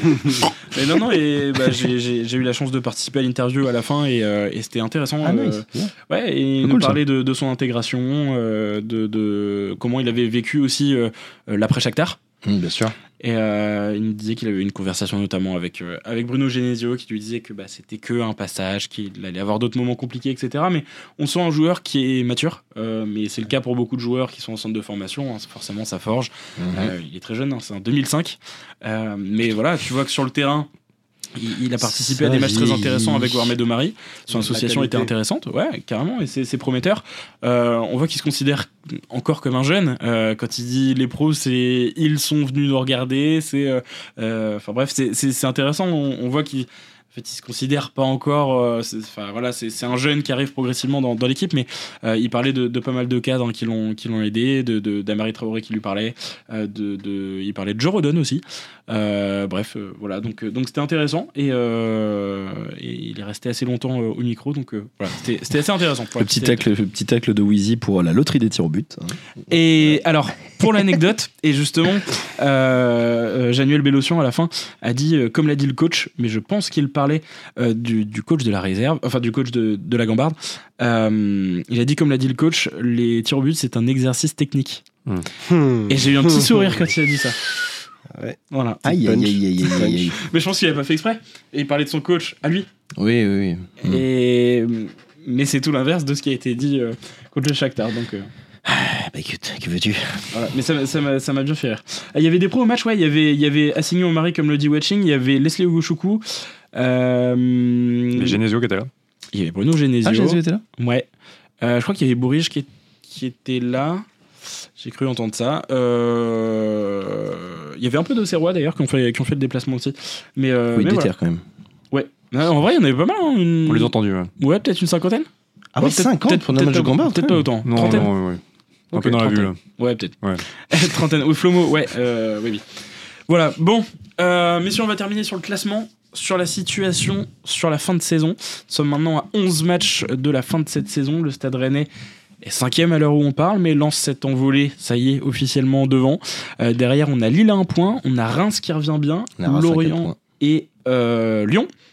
Tout ça, ça se joue à 7 points. Euh, Lyon n'est que dixième, mais à 7 points de nous. Ça peut aller Mm. très vite. Sachant qu'on les affronte dans deux matchs. Oui. Et merci Wheezy pour, pour l'abonnement, pour le subprime. Merci beaucoup. euh, merci beaucoup à toi. Euh, messieurs, comment voyez-vous cette fin de saison? Euh, Moi j'ai un avis qui est très clair, je vous le donnerai juste après. Pierre, comment tu le sens? Euh, on, se, on se revoit, euh, on se revoit régulièrement et, et- et depuis Et on quelques espère temps. des mais- meilleures nouvelles à chaque fois qu'on se revoit. Voilà, et on n'est pas très heureux à chaque fois on qu'on parle en même parle. plus. Je, Exactement. parle plus- je regarde même plus le match d'hier, carrément, comme ça. Non, comment tu le sens toi cette, cette fin de saison? Comme... Ouais, c'est quoi ton mood là un peu? Là, je pense que ça va être chaud cette année. Je pense que ça va être chaud parce que, à la différence de l'année dernière où déjà. En fait, il y a un problème à Rennes, c'est qu'on n'a pas ce roster de, remplaçants qui est capable d'arriver et de soutenir un moment un groupe qui tourne bien. L'année dernière, on a beaucoup de chance. On a un groupe qui tourne bien, qui se blesse pas trop. Ça tire sur la corde. Je me rappelle d'une saison où les joueurs à la fin, ils sont crevés. Et tu sais très bien qu'il y en a un qui se blesse ou un qui part ou un. Ça te change tout un groupe. Et quand tu veux passer des années où on était 7e, 6e, on se contentait de ça, maintenant on voit un peu plus haut. Tu affiches des ambitions aussi en tant que club de tu veux être euh, 4e, jouer l'Europe. Il te faut aussi des mecs sur le banc qui sont capables, sur des matchs con- contre le Shakhtar, de pas faire en sorte que tu aies des jeunes comme Bélocian qui se retrouvent à peut-être faire une dinguerie monumentale, mais pas de chance à lui. Pourquoi est-ce qu'il joue à ce moment-là euh, titulaire euh, dans un match euh, les, deux, les deux tireurs derrière de, de penalty qui, qui loupent leur penalty, c'est des jeunes aussi. Donc perte de confiance. Euh, compliqué du coup quand tu as des cadres qui tournent moins bien euh, d'assumer aussi bah, du coup cette euh, place de quatrième. Il y a ce pressing aussi dont tu parlais tout à Mm. l'heure qu'on n'a plus Mm. et qui me fait penser à des années de Rennes qu'on n'a pas aimé où il n'y avait pas de pressing Mm. avec des attaquants comme toi t'aimes bien Romain Nyang euh, qui pressait pas du tout. Tu es là, Mm. des Toivonen. euh, tu regardes, tu te dis, les gars, s'il vous plaît, la board, c'était pressing constant. Ça faisait du bien. On a pu ça cette année. donc ça fait peur aussi. En fait, on met pas un vrai rythme. On met pas un vrai rythme. C'est un faux rythme. Exactement. Avec beaucoup de passes, beaucoup de bananes, comme Mhm. tu, comme tu l'as dit, ou essuie-glace. Et en fait, euh, pas de conclusion. quoi. Donc euh, là, retour à des années euh, un peu badantes du stade rennais. Je le sens pas trop trop. Mais on y croit quand même, les supporters, on y croit, les gars. Il a plombé l'ambiance. Il peut, il peut se passer un truc. Il peut se passer un truc. Gouiri, il a du potentiel. Ma, Maillère, il a du potentiel. Il peut se passer un truc. Non mais c'est horrible, tu vois, c'est con, mais c'est horrible d'entendre ça. Maillard Bah, a du c'est- potentiel, c'est horrible, mais, c'est vrai. mais c'est Bah, vrai. C'est mais confirmation. ça fait- hein. Ça devait, voilà, Donc ça ouais, du devait être tu te dis, a peut-être un jour. Non mais ça devait être l'année où le gars explose. Ouais. Et en fait, il se passe Confirme, rien. Et ouais, confirme. Mais et ça, du coup, ça fait trop mal d'entendre oui, il y a du potentiel. Tu vois, on en, on en attend encore quelque chose. On en attend quelque chose, alors que justement, on devrait pas. C'est c'est triste. Erwan, euh, Florian Maurice disait que contre Marseille, euh, non contre contre Auxerre là d'ailleurs je crois, euh, il disait que si on n'était pas européen c'était un échec euh, et je crois qu'il disait même que si on n'était pas en Europa League c'était un échec. On ne peut qu'être d'accord avec lui et pourtant ça s'annonce très mal. Euh, surtout quand tu regardes le classement, parce qu'on est à 7 points de Lens Et à 7 Et points à- de Lyon dans l'autre sens, et mais à avec 4 quatre, points, de. Monaco qui a perdu. Euh, Ouais, Monaco a perdu points. contre Reims. Ouais, Cinq voilà, points, je justement. J'ai vu Dire ça. 4 ou 5 peut-être. Euh, ça donne euh, 4, tu as raison. Donc euh, ça donne PSG Ah, 66. J'ai une bonne info. Pour noter. Bien joué. oui, Ah oui, je crois que tu allais nous en sortir une nouvelle. Euh, Marseille 56, euh, mais ils sont actuellement en train de faire un match nul contre Strasbourg. Lens euh, 54, euh, Monaco 51, Rennes 47, Lille 46, Nice, je les avais oubliés, 43, Reims 43, Lorient 43 et Lyon 40. En fait, c'est- c'est c'est dangereux, surtout quand tu vois la forme et le, ce que proposent les autres équipes. Quand tu vois Lille qui joue, quand tu vois Nice qui joue, Monaco aussi, même s'ils ont perdu, ils sont au-dessus de nous. Ils sont au-dessus de nous. Puis ça, ça sera, Ouais. ça sera compliqué, ouais. Reims, ils vont réussir à gagner des points contre nous. Euh, Ouais, comme toujours. Le niveau de la Liga, elle a augmenté. Hein. Faut, pas, faut suivre Aussi. le rythme maintenant. Aussi. Euh, Léo, vas-y, et puis moi je, je, je terminerai parce que mon avis est, très clair. Bah, en fait, euh, je vais prendre le truc sous deux prismes. Sous le prisme du supporter euh, acharné, passionné, qui a envie d'y croire jusqu'au bout, euh, en me disant que comptablement parlant, c'est pas du tout terminé. Le Stade Rennais reste dans une position qui est, euh, on va dire, favorable pour euh, obtenir le, le, bah, le, le top 5. Euh, maintenant, si je vois les choses de manière un petit peu plus pragmatique, moi, le top 5, j'y crois plus. Euh, J'y crois plus compte tenu de ce que on observe sur le plan euh, du jeu, sur le plan du comportement des joueurs, où j'ai l'impression que euh, il y a plus y a plus d'harmonie. Euh, et ce match contre Auxerre est un petit peu euh, la, le, le reflet de ce que de ce que je de ce que je pense. Où si tu voulais justement montrer que tu étais encore dans le coup pour la suite de la saison. Tu gagnais à Auxerre et tu le faisais avec, euh, avec de la manière. Euh, là, ça n'a pas été le cas, il s'est rien passé. Ça a été d'un un vide absolu. On enchaîne sur quatre matchs euh, qui sont, euh, pour un supporter euh, justement qui peut être pessimiste, hein, tu te dis que tu prends pas plus de deux points, littéralement. Euh, tu joues contre Paris, tu vas à Lyon, même si Lyon c'est pas c'est pas la bonne forme, tu vas à Lyon. Tu reçois Reims. Reims, on connaît le passif avec Rennes. On voit le contexte dans lequel ils évoluent aujourd'hui, euh, la série sur laquelle ils sont, le jeu qu'ils proposent. Je ne vois pas forcément prendre deux points contre Reims. En tout cas, je comprends ceux qui pourraient dire on ne prend pas plus d'un point. Et tu joues contre, rappelle-moi, on a dit Talence, et ta Lens, voilà. Et tu reçois, euh, tu, tu reçois Lens. c'est dans, c'est dans deux matchs. Voilà. Donc, euh, je suis désolé, mais 4 points, euh, un supporter très très pessimiste, je pourrais le comprendre s'il nous dit on prend pas plus de 2 points, on fait 2 nuls et on perd les deux autres matchs. Euh, D'ici la fin de saison, très honnêtement, si je dois être pragmatique, moi j'ai du mal à croire, j'ai vraiment du mal à croire à un top 5. Euh, il va falloir une vraie réaction, une réaction collective, une réaction de tous les joueurs sur le plan individuel, un coach qui décide d'être peut-être un peu moins téméraire et qui accepte potentiellement d'écouter ses joueurs parce que du discours qu'on a eu de Flavienté à la fin du match face à Auxerre, on a l'impression qu'il y a une cassure sur le plan de la communication. C'est qu'une impression, je, n'affirme rien. Euh, mais tu ne peux pas être dans un déséquilibre comme ça entre les, volontés, les volontés des joueurs sur le fait d'être mis dans un système qui, les, qui leur permet d'évoluer dans les meilleures dispositions et un coach qui s'entête dans un système qui ne fonctionne pas depuis bientôt euh, trois mois. Euh, et c'était déjà compliqué avant la blessure de Terrier en fin de, en fin de saison 2022. Trois mois, t'es gentil, hein, tu peux remonter à novembre. Oui, c'est pour ça que je dis euh, c'était moins c'était moins cool avant Ouais. la fin de saison 2022, enfin avant la fin de l'année 2022. Donc euh, ce qui m'effraie c'est euh, c'est l'ensemble, c'est l'ensemble Stade Rennais qui ne qui ne produit rien, qui ne montre rien, et surtout les autres équipes qui sont derrière. Reims, on les imaginait absolument pas dans cette dynamique-là. Force est de constater qu'à 11 matchs de la fin, ils sont à 4 points de nous et il y aurait aucune, mais je dis bien aucune surprise à les voir devant nous en fin de saison. Je n'aurais aucune surprise parce que je les trouve bien plus constants que nous, plus réguliers, plus costauds collectivement, c'est beaucoup mieux rodé. Donc euh, voilà, euh, va falloir qu'on va falloir qu'on excusez-moi l'expression, qu'on se sorte les voilà euh, sur les quatre prochains matchs pour voir ce qu'on peut espérer d'ici la fin de saison. Mais pour l'instant, je n'ai pas forcément de confiance et je rejoins la team pragmatico-pessimiste. Voilà. Euh, Attention, Romain, vas-y. Alors, pour ceux qui ont l'habitude d'écouter l'émission, vous savez, je suis pas du tout un supporter pessimiste, bien au contraire même. Euh, mais ce soir, je suis pas, euh, je suis pas pessimiste, je suis réaliste. Euh, il, y a, il y a déjà trois matchs pour moi. être en Europe, résulter d'être, de faire un exploit. Là aujourd'hui, moi, j'y, honnêtement, j'y crois plus. On dit qu'une saison est faite de séries. Euh, bah, Mhm. excusez-moi, mais à part en début de saison, il y a pas de série qui tient. Ah, depuis, début, Euh, depuis, depuis début 2023. En tout cas, fin Ouais, c'est 2022 ça. avec la cassure contre Reims. Quoi. C'est ça. Mm. Euh, t'as un calendrier qui est extrêmement compliqué sur les prochains matchs. T'as une équipe qui est absolument pas en confiance, qui est en cassure avec son coach. Oh, c'est que mon avis, mais euh, Galère, en tout pour moi, pour moi, Bruno Genesio aujourd'hui n'a plus la confiance des supporters. Euh, il n'a plus, enfin, je suis désolé, mais il y a trop de choses qui qui, qui sont incohérentes. Euh, on parlait des changements à un moment, bon, c'est un peu mieux, mais euh, il y, a- il y a trop de choses qui sont incohérentes sur les compositions, sur le dispositif. Euh, tu as des joueurs qui sont complètement en perte de vitesse, et pour moi, et pourtant j'aime pas parler de ça, euh, mais il y a, qu'une seule solution pour moi, c'est que euh, bah, Genesio euh, quitte le.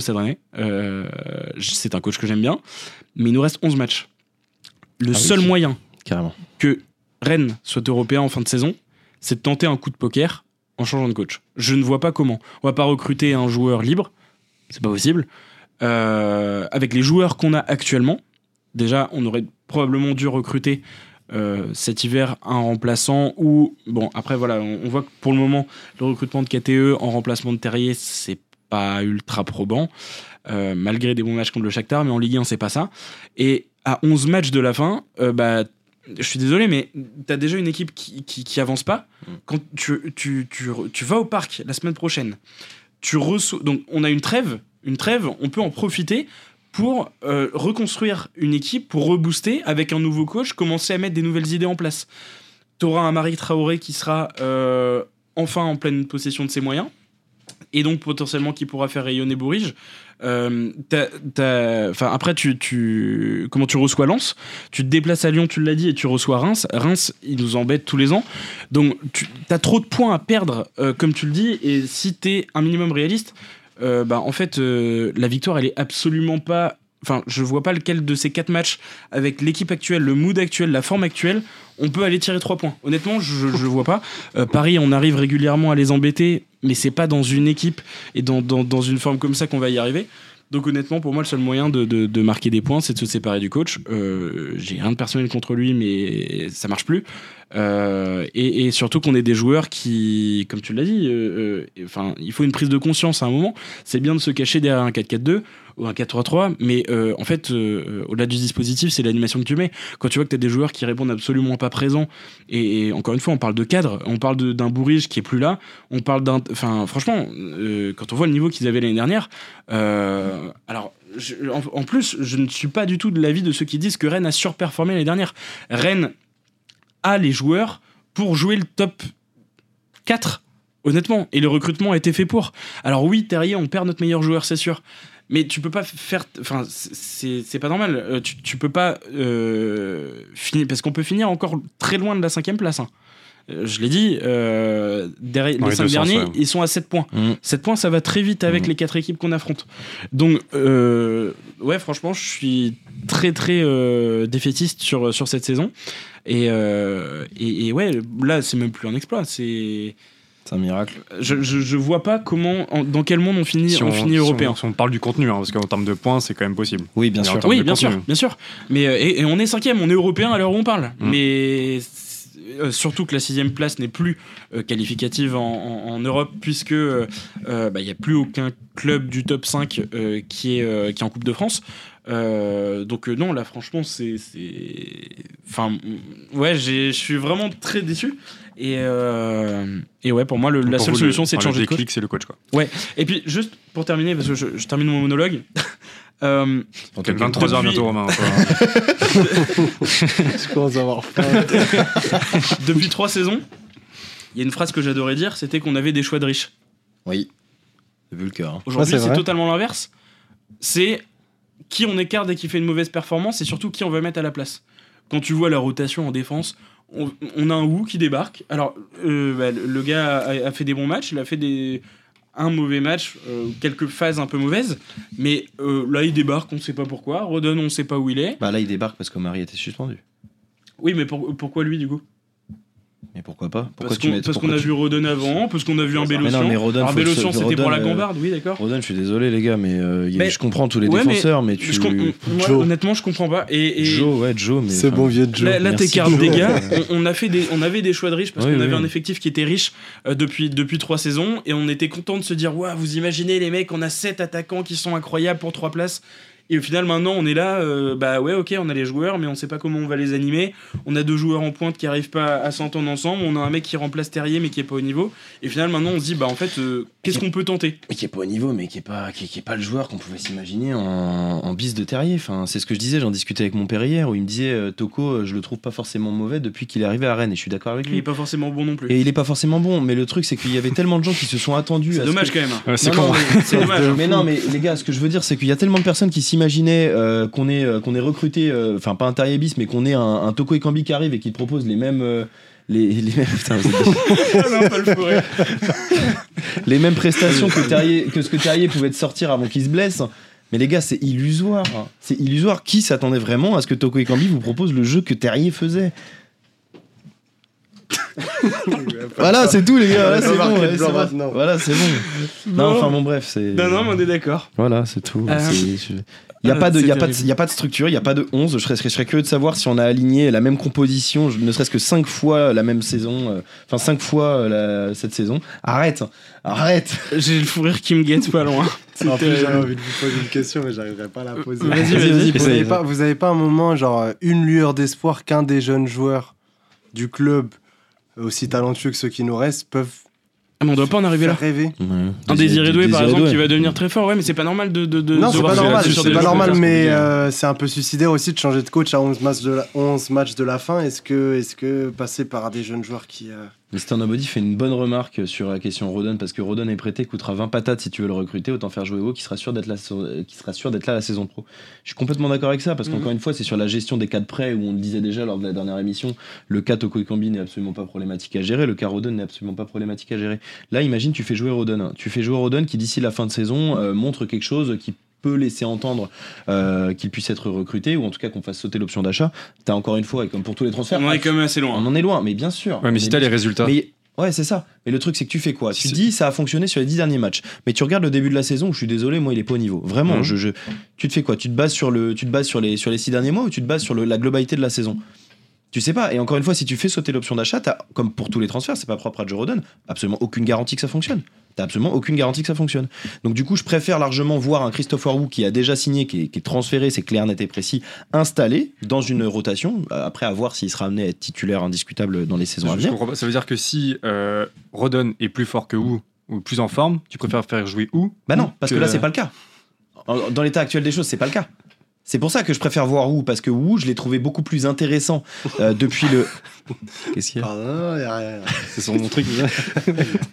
Christopher, je l'ai trouvé beaucoup Ouais. plus intéressant depuis le début de la saison quand il est arrivé à Rennes. Euh, dans ses presta- les prestations qu'il a proposées, je l'ai trouvé beaucoup plus consistant. Il y a eu du, du moins bien. Et je vous jure, les gars, vous êtes en train de me déconcentrer, c'est horrible. non, mais du coup, je vais te regarder que toi, Erwan. En gros, va le prononcer, ça va. En gros, après, je je le trouve, moi je le trouve beaucoup plus intéressant et ça me pose absolument aucun problème de le voir, euh, de le voir, mais- enfin de le voir titulaire euh, là où tu aurais pu voir effectivement Rodon, parce que Rodon, il y a eu des bribes de bons matchs par-ci par-là, mais euh, dans la globalité c'est pas concluant. Et de plus, la gestion de son cas parce qu'il est en prêt et qu'on a juste une option d'achat à faire sauter, bah facilite les choses. Et donc pour moi, il y a aucun intérêt à mettre Rodon sur le devant de la scène. Maintenant, effectivement, si Rodon avait été ultra consistant depuis le début de la saison, oui, tu le mets, il y a zéro, il y a zéro problème. Et en fonction, bah, s'il te fait une saison complète, tu fais sauter l'option d'achat. Là, c'est pas le cas. Donc, pour moi, le Kaou est, pour moi, le Kaou est bien plus logique. Ok, commentaire de François. Je pense que s'il y a un changement de coach, comme le dit Romain, euh, comme le prône Romain, ça interviendra pendant la trêve internationale. Oui, je suis d'accord avec toi. Ah ouais, Mais- la trêve? Bah oui. Euh, Ah ouais. Mais par contre, alors pour moi, en fait, le, le- le seul moyen qu'il y ait un changement de coach, je, en fait, je vois pas Florian Tu prends qui Maurice Tu prends qui en et fait le board rennais. Aucune idée. Je, je vois pas Florian Maurice et. Bah, Non, non. retour de Julien Stéphane. Euh, Tu rêves. Je rigole, je rigole, je rigole. Il a sorti la chevalière, il était prêt en ouais, ouais. non, mais pour moi, c'est américain, Stéphane. il est dans la poche. Moi, je suis croyant en Dieu Stéphane, mais bon, bref. Euh, non, non, tout ça pour dire que euh, je me suis perdu. Oui, pour moi, le seul moyen euh, de d'avoir un changement de coach, c'est que Genesio lui-même se dise bon bah en fait les gars, euh, je comprends que je suis plus l'homme de la situation, ça va plus avec mon vestiaire, je pars.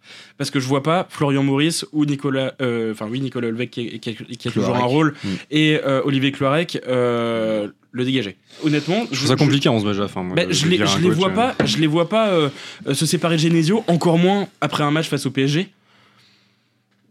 C'est difficile de remettre un coach en question après, après un match face au PSG, ça reste, euh, ça reste Mm. extraterrestre. Donc le seul moyen pour moi que ça se fasse, c'est que Genesio se dise bah ok, en fait là je comprends que je suis plus l'homme de la situation. Euh, Ça n'arrivera pas. Le stade, Rennais- bah, Non, je suis Voilà. Même le après les Rennais matchs. euh, reste, reste un club en quel j'ai en quel j'ai foi. J'ai envie que vous, vous, bah, voilà, que vous réussissiez et je comprends que je suis plus là, je pars. Mais C'est pas le caractère de Génie. Lego, Lego, Lego, Lego. Vous, Lego. vous annoncez quoi contre le PSG J'étais partisan de dire qu'on allait se prendre une volée à l'aller. Je pense qu'on va se prendre une volée. Là, je pense qu'au Parc des Princes. après c'est on- pas le meilleur PSG. Hein. Non, je te l'accorde. Non, mais c'est gagne à la PSG 91e non, mais c'est contre un Brest, hein. PSG là qui vient de se faire euh, PSG en vacances, hein. sortir, ils vont revenir avec la rame. Et il faut quand même, euh, voilà, il faut mettre en avant le fait que le PSG, c'est le premier match Chez post-élimination eux. face au Bayern au Voilà, Parc des c'est Princes. Il va y avoir, je pense, une envie de La se casse. racheter, un Mbappé qui, a- qui va avoir envie de, Scorer. ouais, de briser, de briser de la vitre. Mm. Bon, il a envie à tous les matchs hein, globalement. Oui, oui, oui. Enfin, Maintenant, il a là, il a que les stats, là, pour lui, hein. Sincèrement, j'ai peur qu'on ressorte du Parc des Princes avec les fesses rouges. hein. Mm, mm, Vraiment. mm, mm, mm. Euh, fin d'émission, je vous propose de recevoir notre invité. Il est là, il est juste à Le côté. GOAT, le master. Akiro, Attends, l'entrée, joueur comment dans le du plan, Stade là Rennais. Ça va encore les gars, vous allez bien le Comment vas-tu? Eh bah ouais, tu peux mettre le micro entre, entre vous deux. Je vais le mettre un petit peu plus fort. L'ambiance était bien froide. Hein. Comment vas-tu Akiro De la bonne humeur? Ça va très bien et toi Romain Ça va, ça va. Attends, je te détends un peu le câble. Bon. Ça va très bien Merci à toi d'être euh, chez toi. tu nous reçois chez toi, du coup, dans les locaux de Capri Carolesque. Euh, bah déjà, bah, j'allais dire bienvenue, mais non, mais t'es chez toi. Mais bienvenue sur Radio Roisanne, parce que c'est la première fois, on en a beaucoup parlé C'est vrai. du hein. fait que tu viennes. Et puis, bah, ça y est, ça se fait enfin. De fou, c'est la, la troisième fois que tu me proposes de venir. J'attendais le bon contexte avec euh, Pedro, le manager de la structure. Donc ouais, non, c'est cool. Hein. Bonne émission pour les fans du Stade Rennais. Bon là, c'était pas le bon moment avec euh, les performances des joueurs. Ouais. Mais euh, je veux pas en parler. hein. On va garder le bo- la bonne humeur, tout ça. Ah, mais ça fait toujours plus de contenu de dire, tu vois, quand tu parlais de- d'émissions, quand tu es sur du négatif. Ah oui, T'as souvent plus de choses à dire quand et puis on n'est pas forcément d'accord. Et en plus de ça, tu vois, donc euh, non. Euh, Ah, c'est top comme émission là. Ouais, pour rappel, euh, Akiro, toi, t'as été, euh, été un joueur du Stade Rennais sur la partie e-sport, évidemment, de 2019 à 2021, 22 Euh, 2021. 2021, ouais. Euh, toi, été arrivé sur la saison, euh, la fameuse saison Coupe de France. Euh, t'as vécu cette, cette épopée en, en Europa League aussi de l'intérieur, regarde, quelle chance. avec des yeux de fan. Non, que- comment comment t'as vécu ça, toi de-. Comment t'as vécu ça, toi, de l'intérieur? Euh, C'est vrai que c'était. Bah voilà, en plus, toi, t'es t'es- t'es originaire du, du coin. Euh, comment t'as vécu ça, toi, de, de l'intérieur? Franchement, comment je l'ai vécu, c'est une très bonne question. Je suis arrivé euh, et d'un seul coup, on dirait que j'étais le porte-bonheur. On gagnait tout le C'est temps. euh, on gagnait la Coupe Ça de et France. le, et le bonnet de Jérémy Gamard. C'est vrai. pas le C'est speaker vrai, qui est son bonnet rouge et C'est en c'est même vrai. temps Et surtout, la finale, c'était incroyable. On perdait, je crois, 2-0 au bout de Mm. 20 minutes. Oui. Neymar peut mettre le lob 3-0 et on, et on retourne le match et on gagne. hein. Alors, comment j'ai vécu? Bah, C'était une joie incroyable. Vu... Depuis là, on avait perdu contre Saint-Etienne en Coupe de la Ligue. Deux défaites contre Guingamp. Ça faisait beaucoup. hein. Et là, on n'attendait pas grand-chose, en fait, cette finale. Genre, on y croyait, mais euh, c'était pas la finale où il y avait le plus d'espoir. bien sûr. Et, euh, et, euh, au-delà de ça, toi, t'as vécu. euh, Toi, je crois que t'es arrivé en novembre, si je dis pas de bêtises, novembre ou décembre Je suis 2021. arrivé le 18 décembre. Euh, 2019, pardon, ouais, euh, en, en décembre. Euh, et puis bon, bah directement, toi, t'as vécu. je- si je dis pas de bêtises, euh, je crois que ton premier match c'était contre Astana. En fait, pour raconter un peu l'anecdote, je devais rejoindre en septembre. Mais les performances du club, eh, c'était pas, c'était pas ouf. C'était euh, Sabri Lamouchi, il me semble, Oui. l'entraîneur à ce moment-là. Oui, c'est ça. Et du coup, le club voulait pas communiquer sur euh, ma venue au Stade Rennais. Et on a attendu euh, un des meilleurs résultats avec l'arrivée de, de Stéphane. Ouais, exactement. Si, si je dis pas de bêtises, je crois que ton, le, le premier match, euh, tu, tu fais ton match contre Pierre Ménès, je crois, au, au Rosen Park sur, ton, sur ta première, hein, c'est ça? Ouais, Coupe Ouais. de la Ligue. Coupe de la Ligue. C'était euh, Rennes-Nantes. Ouais. On gagne euh, 2 2-1 ou un truc Quand comme Ben ça. Arfa, euh, Enfin, quand. Ben Arfa fait un match monstrueux. Mais la misère à Palois, tout Ouais, match, exactement. ouais. C'est vrai, c'est exactement. Exactement, ouais. Et donc voilà, ça, ça intervient à peu près au moment de la qualification euh, euh, contre Astana. Et puis après, t'as as vécu aussi euh, Séville, Londres. Euh, T'étais à Londres, je crois. Non, j'étais pas à Londres. Euh. Par contre, j'étais au Séville. Ah, T'étais à Séville, ok. Donc j'ai eu euh, cette chance euh, avec la victoire. À Hmm. Londres, il n'y a pas eu la victoire. Bah Un fallait venir. vol. non, je le sentais le vol. tu joues à un club de Londres, euh, Angleterre, ça y est, c'est trop long. Pourtant, Par contre, c'est- BT Séville, euh, on allait plus, on va dire, on voyait pas, moi je voyais pas Rennes gagner. hein. Ouais, bah, beaucoup de supporters alliés comme beaucoup, ouais. je pense. non Ah ouais. Ouais, je voyais pas Rennes gagner. Et là, Séville 3-1, était bon en plus à cette période. Ouais, non, Ils avaient c'était. froissé euh, Barcelone euh, Oui. 5-1 ou 5-0 Ouais, avant ouais, chez je- eux. 4-1 ou Ouais, 5-1, ouais, c'est ça. Ouais. au top là. Ouais. Mm. Non, non. Euh, ouais, aujourd'hui on est euh, du coup donc tu n'es plus tu n'es plus du tout au, au Stade Rennais. Euh, donc tu as été euh, je crois trois ans sous son contrat du coup. Euh, Qu'est-ce que tu retiens un peu ton ton expérience Stade Rennais? C'est vrai que bah, déjà ça t'a fait gagner énormément en visibilité. Euh, C'était ton premier contrat contrat pro toi en tant que en tant que joueur euh, en tant que joueur e-sport. Qu'est-ce que tu retiens un petit peu de ta période rennaise? On sait que bah, encore aujourd'hui euh, les, les supporters te, te reconnaissent euh, et, euh, et voilà euh, pe- personne t'a oublié euh, au, au Stade Rennais pour tous les jeunes qui, qui suivaient un petit peu. Mais qu'est-ce que tu retiens de cette période-là? Moi, je retire que du positif. Hein. Moi, j'ai réalisé un peu mon rêve de, de jouer pour mon club. En fait, quand tu es fan, on veut tous être footballeur euh, dans le club. Mm. Et euh, être le premier joueur. hein. Pour moi, en fait, l'e-sport, euh, plus tard, il y aura peut-être 10 joueurs euh, par club. Et être le premier, à jamais dans l'histoire, ben, pour moi, c'est une fierté. Bah, on retient toujours que les premiers. Mm. Donc, euh, non, que du côté positif. hein. C'est-à-dire, en plus, quand j'arrive et il se passe que, que des jeux, j'ai quand même des bonnes performances. J'ai toujours été plus ou moins loin au championnat de France. Donc, c'est pas comme si j'avais flop côté performance ou Mm. euh, négatif et je pars la tête basse. Et je quitte pas pour le Stade Rennais pour moins bien, mais pour aussi bien. Donc, euh, Et toi, t'avais fait une super perf aussi en Ligue 1 sur ta dernière saison, je crois. ouais, je me rappelle, j'avais joué. Après, malheureusement, le format, c'était du. euh, T'avais un coéquipier V2, sur ouais. Xbox. Ouais, le problème, c'est que bah, c'est pas que j'étais tombé avec euh, le mauvais joueur, mais il était supporter euh, nantais. Le contexte n'était pas forcément bon. Et euh, malheureusement, ouais, je fais une Ligue 1 où je gagne tous mes matchs par 3 buts d'écart quasiment. Ouais, ouais. Alors que ça reste quand même des pros hein, en face. Et je me rappelle, je joue même les pros de Lyon. Ils étaient 4 dans le roster, pour l'anecdote. Et ils voulaient mettre le meilleur défensivement pour prendre le moins de buts. Donc c'est pour dire à quel point euh, j'étais plutôt fier. vu que Je me suis Et ça dit, a pas marché. bah non, ils ont perdu si. C'est le seul match où il y a eu que 1-0. Ok. Et le joueur, il perd. Et il tweet quand même à la fin, bah, je perds que 1-0. Donc c'était une fierté, je me suis dit, bah, cette Ligue 1 là, je pensais vraiment peut-être la gagner. Ou en tout cas d'aller le, le maximum le plus loin possible. Et malheureusement, bah, on passe pas les poules. Euh, il se passe un scénario de ouf. Euh, c'est quoi? C'est qu'on est premier toute la poule. Oui. Et euh, le, mon coéquipier, faut pas qu'il prenne plus de 4 buts. Et je crois qu'il prend 3 buts en 5 minutes de FIFA. Donc moi, j'étais avec le référent du stade rennais. J'envoyais des messages, bah, c'est cool l'écart, tout ça.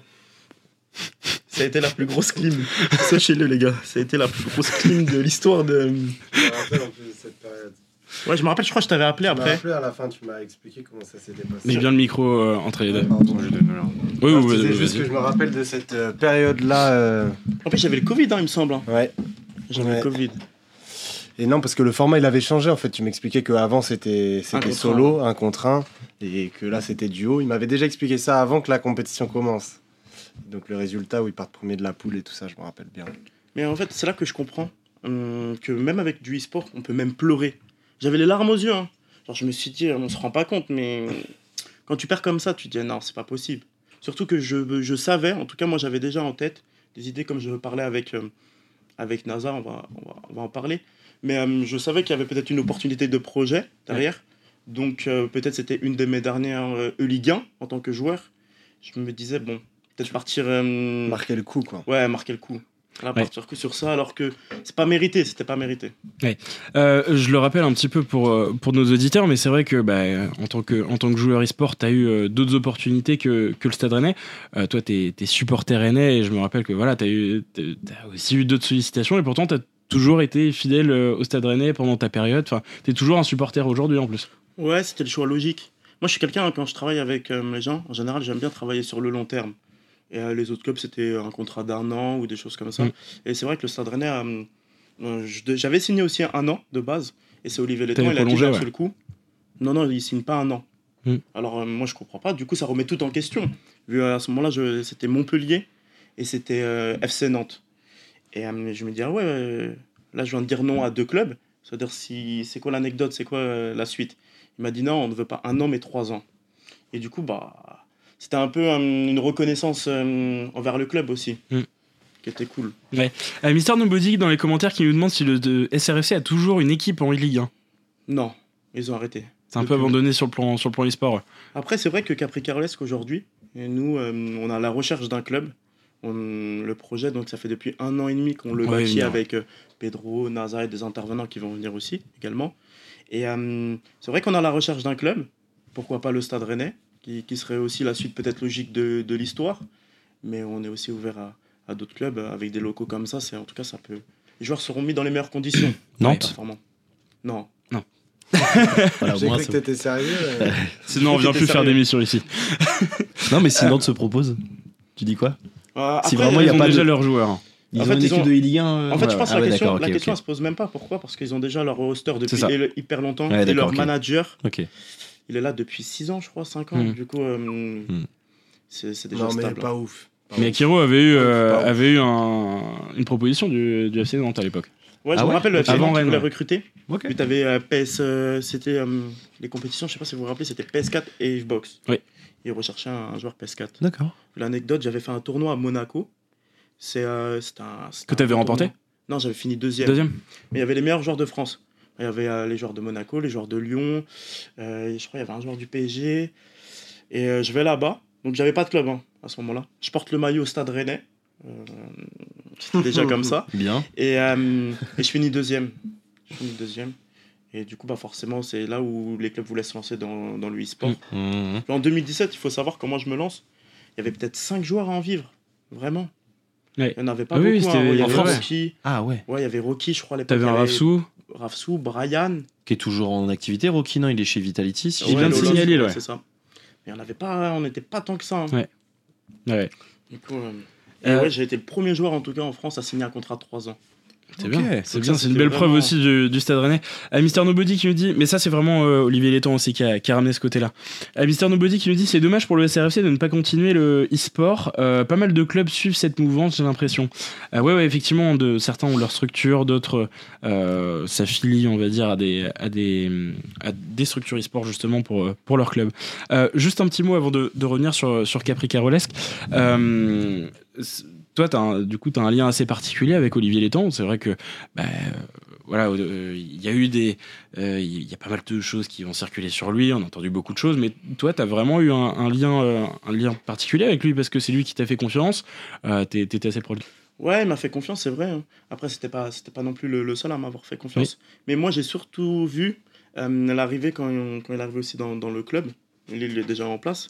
Mais je sens qu'il change quand même euh, les mentalités euh, des peut-être des salariés, euh, tout ça. Après, c'est vrai qu'il était énormément strict, hein, voire trop. Je pense ça, vous le savez. Mm. Mais sinon, ouais, j'avais eu quand même un bon lien parce que c'était quelqu'un qui avait la gagne. Il n'avait pas, en tout cas, un dialogue défaitiste. Comme vous, par exemple, tout à l'heure, là. Il aurait dit, ça y est, les, les points, on va les chercher. réaliste, réaliste. Réaliste. Mais en tout cas, elle aurait été toujours vers l'avant. Et parce que l'anecdote, c'est quoi? C'est, je me rappelle la première Ligue 1 que je fais. Je vais en huitième, mais euh, c'est tiré par les cheveux. hein. Genre euh, premier match, je perds tout ça. Et catastrophe parce que quand j'arrive, je, sors justement de la compétition, je finis deuxième à Monaco. Donc euh, tout le club pensait que soit j'allais aller en quart, demi, et c'est parti. Sauf que bah directement, il m'a, en fait, il m'a pas, m'a pas mis un coup de pression ou quoi. Il m'a direct dit bah voilà, ça peut arriver, comme les joueurs tout ça. Il m'a dit ça va pas arriver deux fois, mais on sentait quand même, on, on sentait quand même. Non mais c'est une anecdote. On, on sentait quand même qu'il me disait, qu'il me disait par exemple, bah ton bureau il va être là. En fait, c'était, ça allait être structuré. Et euh, T'avais ton bureau à la pive? Ouais, j'avais à la pive. bon. Incroyable. C'était incroyable. hein. C'était une- rigueur, plus. quoi. Ouais. Ah ouais. Et t'avais un planning euh, Tu t'allais à la pive tous les jours Tu t'entraînais telle heure à telle heure Ça se passait comment ça? Mais en fait, à la différence des autres clubs, le Stade Rennais était tout seul. Bah, j'étais tout seul au Stade Rennais en tant que représentant e-sport. Mm. Et, euh, et c'est là que je me dis où c'était vraiment dur. C'est que euh, les gens qui ne s'y connaissent pas trop dans le e-sport et qui connaissent pas le modèle économique autour, ils vont se dire le mec, c'est une machine qui joue à la play. Derrière, mais on a un, je suis un humain, tu vois. C'est-à-dire, bah, des fois, euh, si j'ai un petit coup de moins bien, euh, j'ai besoin d'en parler soit avec un manager e-sport ou soit même sur le jeu. Des fois, tu vas pas gagner, alors que euh, on connaît FIFA. Des fois, tu vas avoir 15 occasions, tu gagnes pas. Mais Mhm. comment l'expliquer à, un, un représentant au Stade Rennais qui comprend pas euh, le jeu? Pour lui, tu as perdu, ça reste un jeu, ça veut dire que tu étais moins fort. Alors que non. Et euh, où c'était le plus dur, ouais, c'était être tout seul. Euh, bah, je pouvais compter que sur moi-même. hein. T'avais pas de cadre J'avais pas de cadre. T'avais un référent. toi, mais, euh, Ouais, mais- Ouais, un référent. Après, j'ai eu quand même Julien, qui était plus sur la partie football et qui l'a quand même très bien fait.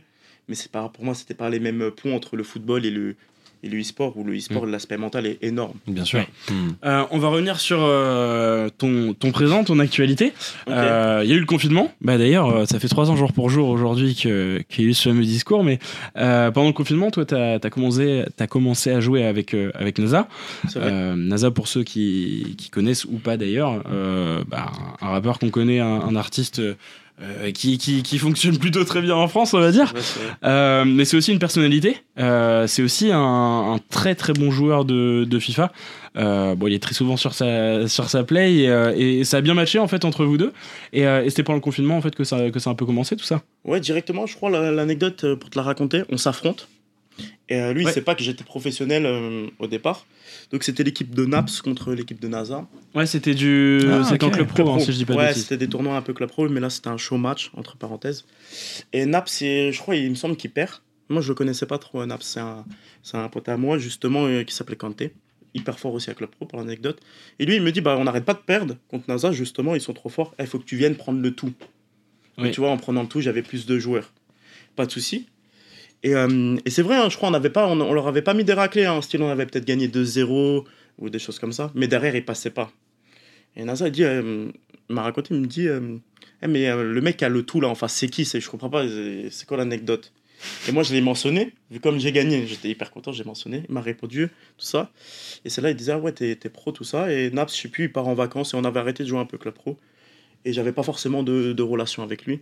Et depuis ce jour-là, je crois j'ai tout le temps joué avec lui. hein. Donc on a créé euh, une amitié jusqu'à même devenir quasiment frère, tu vois, pour dire la dinguerie. Et aujourd'hui, vous êtes associés et ce projet est né Capri Caroles. Ouais, on est mariés carrément. c'est une dinguerie. Non, Capri Caroles, c'est un peu votre bébé. Ouais, de ouf. non, c'est vrai. Genre, pour moi, ça a été. euh, on va dire, quand je commence le e-sport, je m'attends pas à avoir une structure e-sport. C'est c'est- c'est pas la suite logique aussi rapide. Bien sûr. Mais hum, aujourd'hui, quand on voit l'évolution, elle est incroyable. Je commence euh, FIFA, il faut savoir, moi, j'ai commencé tard. Hein. FIFA, à jouer Ouais. en 1 contre 1, je commence en 2017. 2018, je deviens pro. Euh, 2000, euh, dès que je quitte le stade rennais, j'ai l'opportunité avec euh, NASA que je lui en parle, qui accepte et qui me suit aussi. Il faut savoir qu'il me suit dans mon, dans mon projet, donc ça, c'est grave lourd. Euh, il est fan du gaming, tout ça. En fait, toutes les planètes, ils étaient alignés pour euh, que ça se réalise. Et maintenant, être chef d'entreprise de e-sport, et bah là, d'avoir euh, à la fin du mois des joueurs qui, euh, qui rejoignent la structure avec un coach, tout ça, c'est un deuxième rêve et un rêve que. Autant le rêve du stade rennais, j'y pensais, mais là, ce rêve-là, pour moi, il est encore plus grand vu. il est incroyable. Ouais, et puis tu as tout cet aspect euh, gestion, t'étais pas forcément prédestiné à la base. Euh, pour bien clarifier les choses, aujourd'hui, tu n'es plus joueur euh, professionnel, ou en tout cas, enfin, c'est pas ton rôle dans la structure, tu joues toujours évidemment de, de ton côté, mais du coup, vous faites appel à des joueurs, pour le coup, pro, avec un coach, etc., comme tu dis. Après, il y a plusieurs formats. Dans FIFA, il y a le format 1 contre 1 et le format 2 contre 2. Format 1 contre 1, forcément, euh, j'ai euh, j'ai plus ou moins arrêté. Et là, il y a des joueurs qui, qui arrivent et qui sont bien plus forts que moi en 1 contre 1. Et, euh, mais par Que contre, tu bats quand même. Oui, que je bats de temps en temps. mais... Histoire de leur rappeler. Voilà, euh, c'est rappeler. qui- on les Voilà, salue, on les salue. Mais maintenant, il y a aussi le format 2v2. Et forcément, avec NASA, on joue ensemble depuis 3 ans. Ouais. Ça veut dire qu'on est rodé sur le menu. Genre, il y a une cohésion d'équipe de ouf et on bat bah, des joueurs comme euh, champion de première ligue, comme tu as pu commenter euh, Comme Goal Butcher, ouais. ouais. sur la chaîne de NASA. Donc, au moins pas, il était commentateur. Et euh, forcément, ouais, c'est c'est une fierté d'avoir euh, construit tout ça. Ouais, ouais, pas mal de joueurs pro et puis bah, pour avoir pour voir un peu les, les, les choses de l'intérieur, c'est vrai que sur la sur la compétition que vous faites, vous arrivez à, à battre des gros joueurs. Vous avez battu les joueurs de Monaco aussi, de Monaco eSport. Euh, et, et voilà, et c'est intéressant de voir aussi euh, euh, voir ça de l'intérieur. Et puis bah, c'est un beau projet parce que bon, on, va- pas révéler où on est, mais on est à peu près toujours dans, dans la région rennaise et, et c'est intéressant aussi de voir que bah, tout cet écosystème là fait vivre un peu. Enfin voilà, on- tu, tu c'est- c'était déjà ton objectif toi de rester dans le coin déjà de base? Ouais, forcément. Et puis je travaille avec une équipe, euh, que ce soit Pedro, l'agence vidéo, l'agence, tout ça. C'est- dans le coin, c'est sur place. Ils sont maintenant ici dans, dans les bureaux. Donc forcément, de garder, euh, euh, garder cette proximité avec euh, les gens que je travaille, Ouais. forcément, ça va être un, un plus. Et, Et voilà, hein, c'était la suite logique de Ouais. rester ici. Pierre, toi, tu es le, le manager de la, de la structure. Mhm. Euh, Est-ce que tu peux nous, nous parler un petit peu de la structure? Quel est l'objectif? Quel est les... On nous demande là dans les commentaires, c'est quoi la suite pour, euh, pour Capri Carolesque? Alors, l'objectif de base, déjà, c'est euh, d'essayer de démocratiser un peu le, le sport du, du jeu électronique, on va dire, euh, et sa discipline professionnelle qu'il y a derrière. Ça, forcément, c'est le rôle d'une structure e-sport. Après, nous, là, on essaye d'être un peu euh, différent et de mélanger aussi tout ce qu'on sait faire, donc comme des métiers comme la vidéo, la création de contenu. C'est qu'on va être aussi sur des milieux un peu d'influence, donc avec du contenu qui est réalisé par Akiro, par NASA. C'est des choses qui mettent quand même un certain temps à se mettre en place, parce que c'est je pense comme un club à un moment donné, c'est des grosses ambitions derrière. Donc ça veut dire que aujourd'hui on travaille là-dessus activement. Et, euh, et globalement, c'est un petit peu comme ça que se déroule une structure e-sport. Ça veut dire que tu as le pont performance et le pont plutôt gaming. Là, tu vas plus t'amuser, faire des just chatting, faire des radios libres. Des formats dans lesquels je pense qu'on aura l'habitude de te retrouver du coup. Pour pas trop spoil, mais on voulait la suite. Bon, bah voilà, je vous dis une partie de la suite. Euh, et sinon, euh, là aujourd'hui, les gars sont spécialisés dans FIFA, puisque c'est leur domaine de prédilection, c'est ce qui, c'est ce qu'ils euh, préfèrent le plus, et c'est là-dedans qu'on va essayer de performer. Mais euh, on a aussi des créateurs de contenu qui vont venir présenter d'autres jeux, euh, d'autres jeux comme euh, du GTA RP ou d'autres jeux vidéo qui permettent aussi un échange, un lien de cohésion sociale avec les gens qui nous regardent. Parce que la performance aujourd'hui, c'est en termes de cohésion sociale, bah, les, gars sont très focus, tu vois, alors que partir sur aussi d'autres formats, c'est des choses qui, euh, plaisent. Donc là, tout arrive euh, très très rapidement. Euh, et justement, je vous invite hein, vraiment à, voilà, si, si l'idée vous plaît, à, à les suivre sur les réseaux sociaux, sur, euh, sur Insta, sur, euh, sur Twitch aussi, c'est important. Euh, Capri voilà, vous pouvez, vous pouvez les, les suivre. Euh, Krusty, dans les commentaires, une question pour toi, Akiro, qui lui dit Bravo d'avoir entrepris autant de choses, t'as l'air jeune en plus, c'est pas trop de pression à gérer. Alors, tu peux me répéter la question J'ai reçu plein de messages d'un seul coup.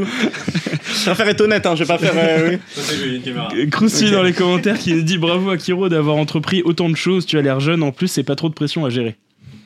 Hmm, en fait, comme ça se fait sur le tas, j'essaie d'être accompagné par euh, Pedro, par exemple. J'apprends tous les jours. hein. Je sais que j'apprends tous les jours. C'est un nouveau métier. Euh, forcément, d'être aussi jeune, là, demain, 24 ans. Je fais la promo pour mon anniversaire, tu vois. mais euh, non, forcément, bah, tu, tu, tu apprends sur le tas. Mais euh, comme on l'a dit, on a des grandes ambitions. Et j'ai pas le temps de, euh, de parler de, de pression, de choses comme ça, en fait. faut réussir. Il n'y a pas le choix. C'est bien, c'est bien. Mbappé du e-sport, lui. Non, mais c'est c'est comme ça. Les gars, est-ce que vous avez des petites questions peut-être pour, pour Pierre et, et Akiro? Un truc qui vous vient au- Ah, je l'avais pour l'orga, moi, du coup, donc tu as répondu sur euh, la manière dont ça fonctionnait euh, intra euh, Rennais, tout contrat et tout. Mais c'est quoi ce que toi, c'est pour toi, Pierre, plutôt, qu'est-ce que tu estimes le. C'est quoi que tu estimes le plus compliqué à gérer justement dans la création d'une d'une structure comme ça? Ah, D'une entreprise ou d'une structure e-sport? Là, d'une structure e-sport. Euh, bah, le format nouveau d'entreprise que c'est en fait du coup pour Ouais. le coup parce qu'il n'y a pas beaucoup d'exemples à prendre t'as pas tu vois t'as, t'as- t'as pas de référence énorme à part des grosses structures qui évoluent sur un modèle économique bien bien particulier Rodé, ouais, bien sûr. Rodé Mm, aussi mm. c'est quand même quelque chose de très nouveau du coup euh, ça laisse aussi de la place ça laisse Mhm. de la place pour s'exprimer créer des nouvelles choses donc euh, tu peux me répéter la question? Je Non, non, non, non, mais c'est- mais- non, c'est pas mal. Euh, la, la main plateforme sur laquelle vous allez, euh, vous allez faire évoluer le contenu de Capri Caroles, ça va être Twitch? Ça va avoir de tout, hein. Ah, Ah ouais? ouais de tout. Twitch, Instagram et YouTube. YouTube, c'est un format aussi euh, sur lequel on diffusera cool. euh, pas mal de choses. Ouais. Ok, ça marche. Bon, moi, ça me va. hein. Très bien. Erwan Moi, j'ai une question bête, hein, mais euh, pourquoi ce nom de... Team Capri Ouais. C'est ce qu'on nous demande aussi dans les commentaires.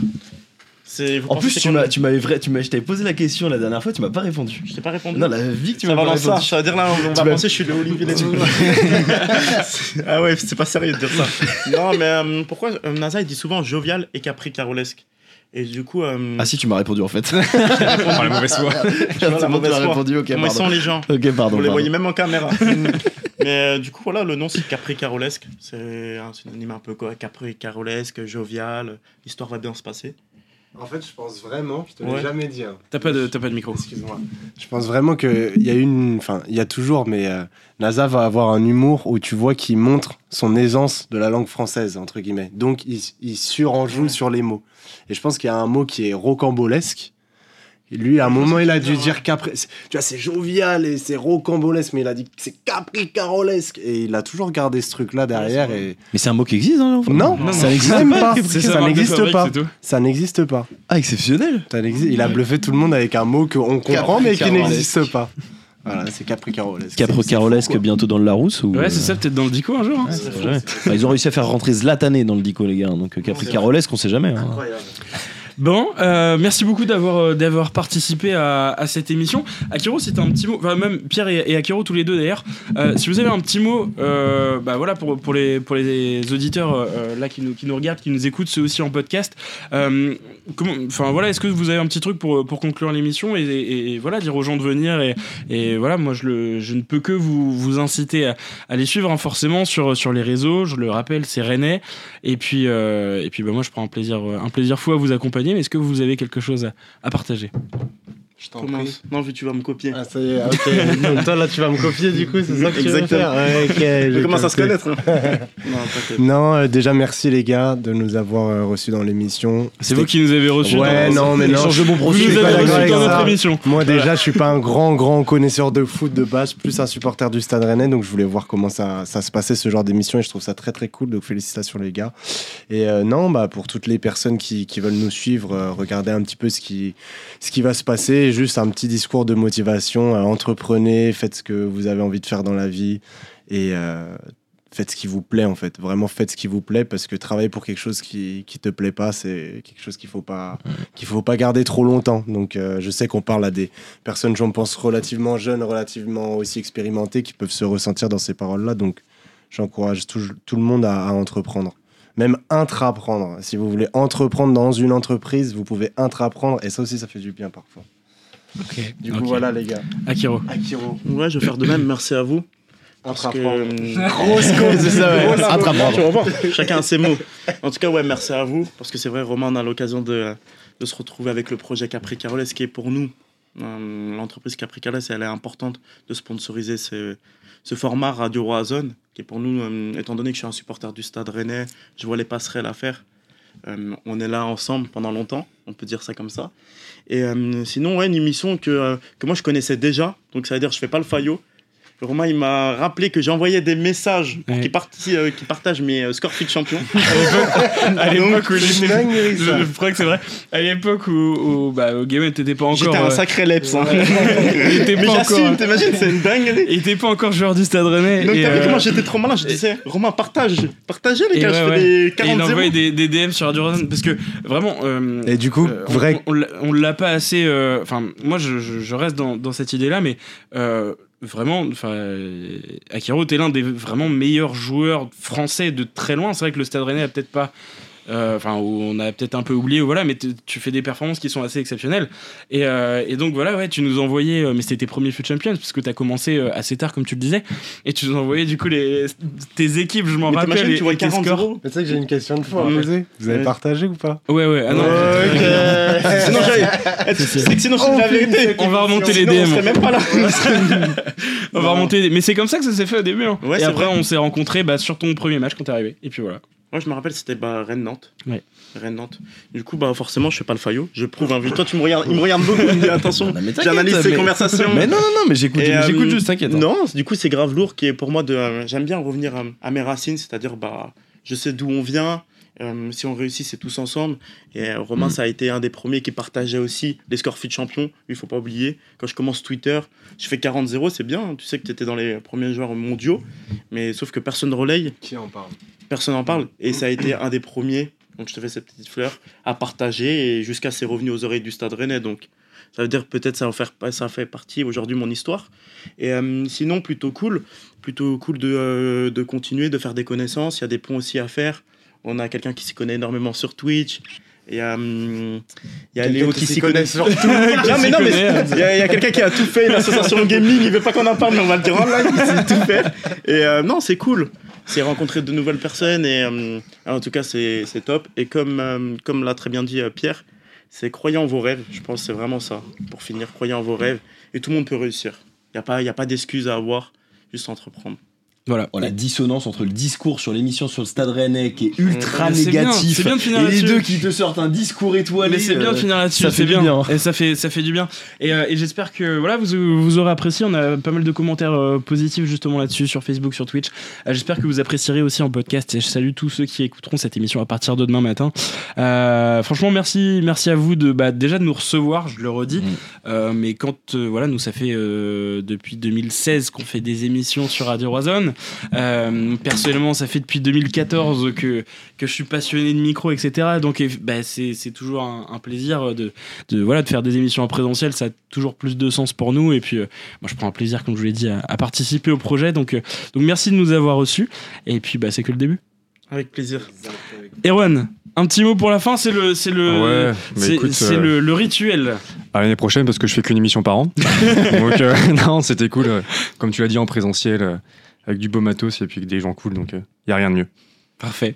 Et puis Léo, merci à toi d'avoir euh, d'avoir participé à, cette émission. Tu étais déjà là il y a deux semaines quand on Ouais. l'avait fait. Mm. Et euh, bah voilà, c'est toujours un plaisir. Bah, merci Romain, merci Erwan, merci les gars de nous avoir, euh, nous avoir reçus. hein. Moi, c'est la deuxième dans ces locaux-là et c'est euh, toujours euh, aussi plaisant de faire ça dans d'aussi bonnes conditions. Donc, euh, effectivement, on espère que c'est que le début et que ça perdurera par la suite. Euh, en tout cas, euh, je pense que peut y avoir de l'avenir. Donc, euh, Voilà.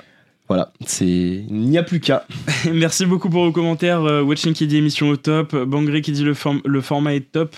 Ils ont Mister- été monstrueux le chat. hein. Ouais, vous avez ont été été très très bon. hein. Vous avez, vous avez été actif et, et très bon. Euh, émission très sympa, bonne soirée, nous dit Red. Euh, Chrome tous les dimanches soirs, Twitch, je ne connaissais pas. Euh, je le connaissais en podcast, mais pas Twitch. Oui, oui, tous les dimanches soirs, 20h, 21h sur. Bon, là, on, dé- on déborde un peu parce qu'il y avait beaucoup de choses à dire. Mais ouais, ouais, Chrome, on est, on est tous les dimanches sur Twitch. C'est annoncé sur Twitter, donc de toute façon, s'il y a, s'il y a besoin, euh, s'il y a des émissions qui doivent être décalées, euh, at Radio Roison, les gars, euh, allez suivre pour vous informer. Exactement. Merci à toutes et à tous de nous avoir suivis ce soir. On se retrouve donc euh, dimanche prochain pour euh, un nouveau débrief face à Paris. Ensuite, petite pause pour la trêve. Euh, voilà. Euh, je vous souhaite une très bonne soirée, très bonne semaine. Et puis on se dit à bientôt. Salut tout le monde et Bonne allez. soirée. ciao. ciao. ciao. ciao.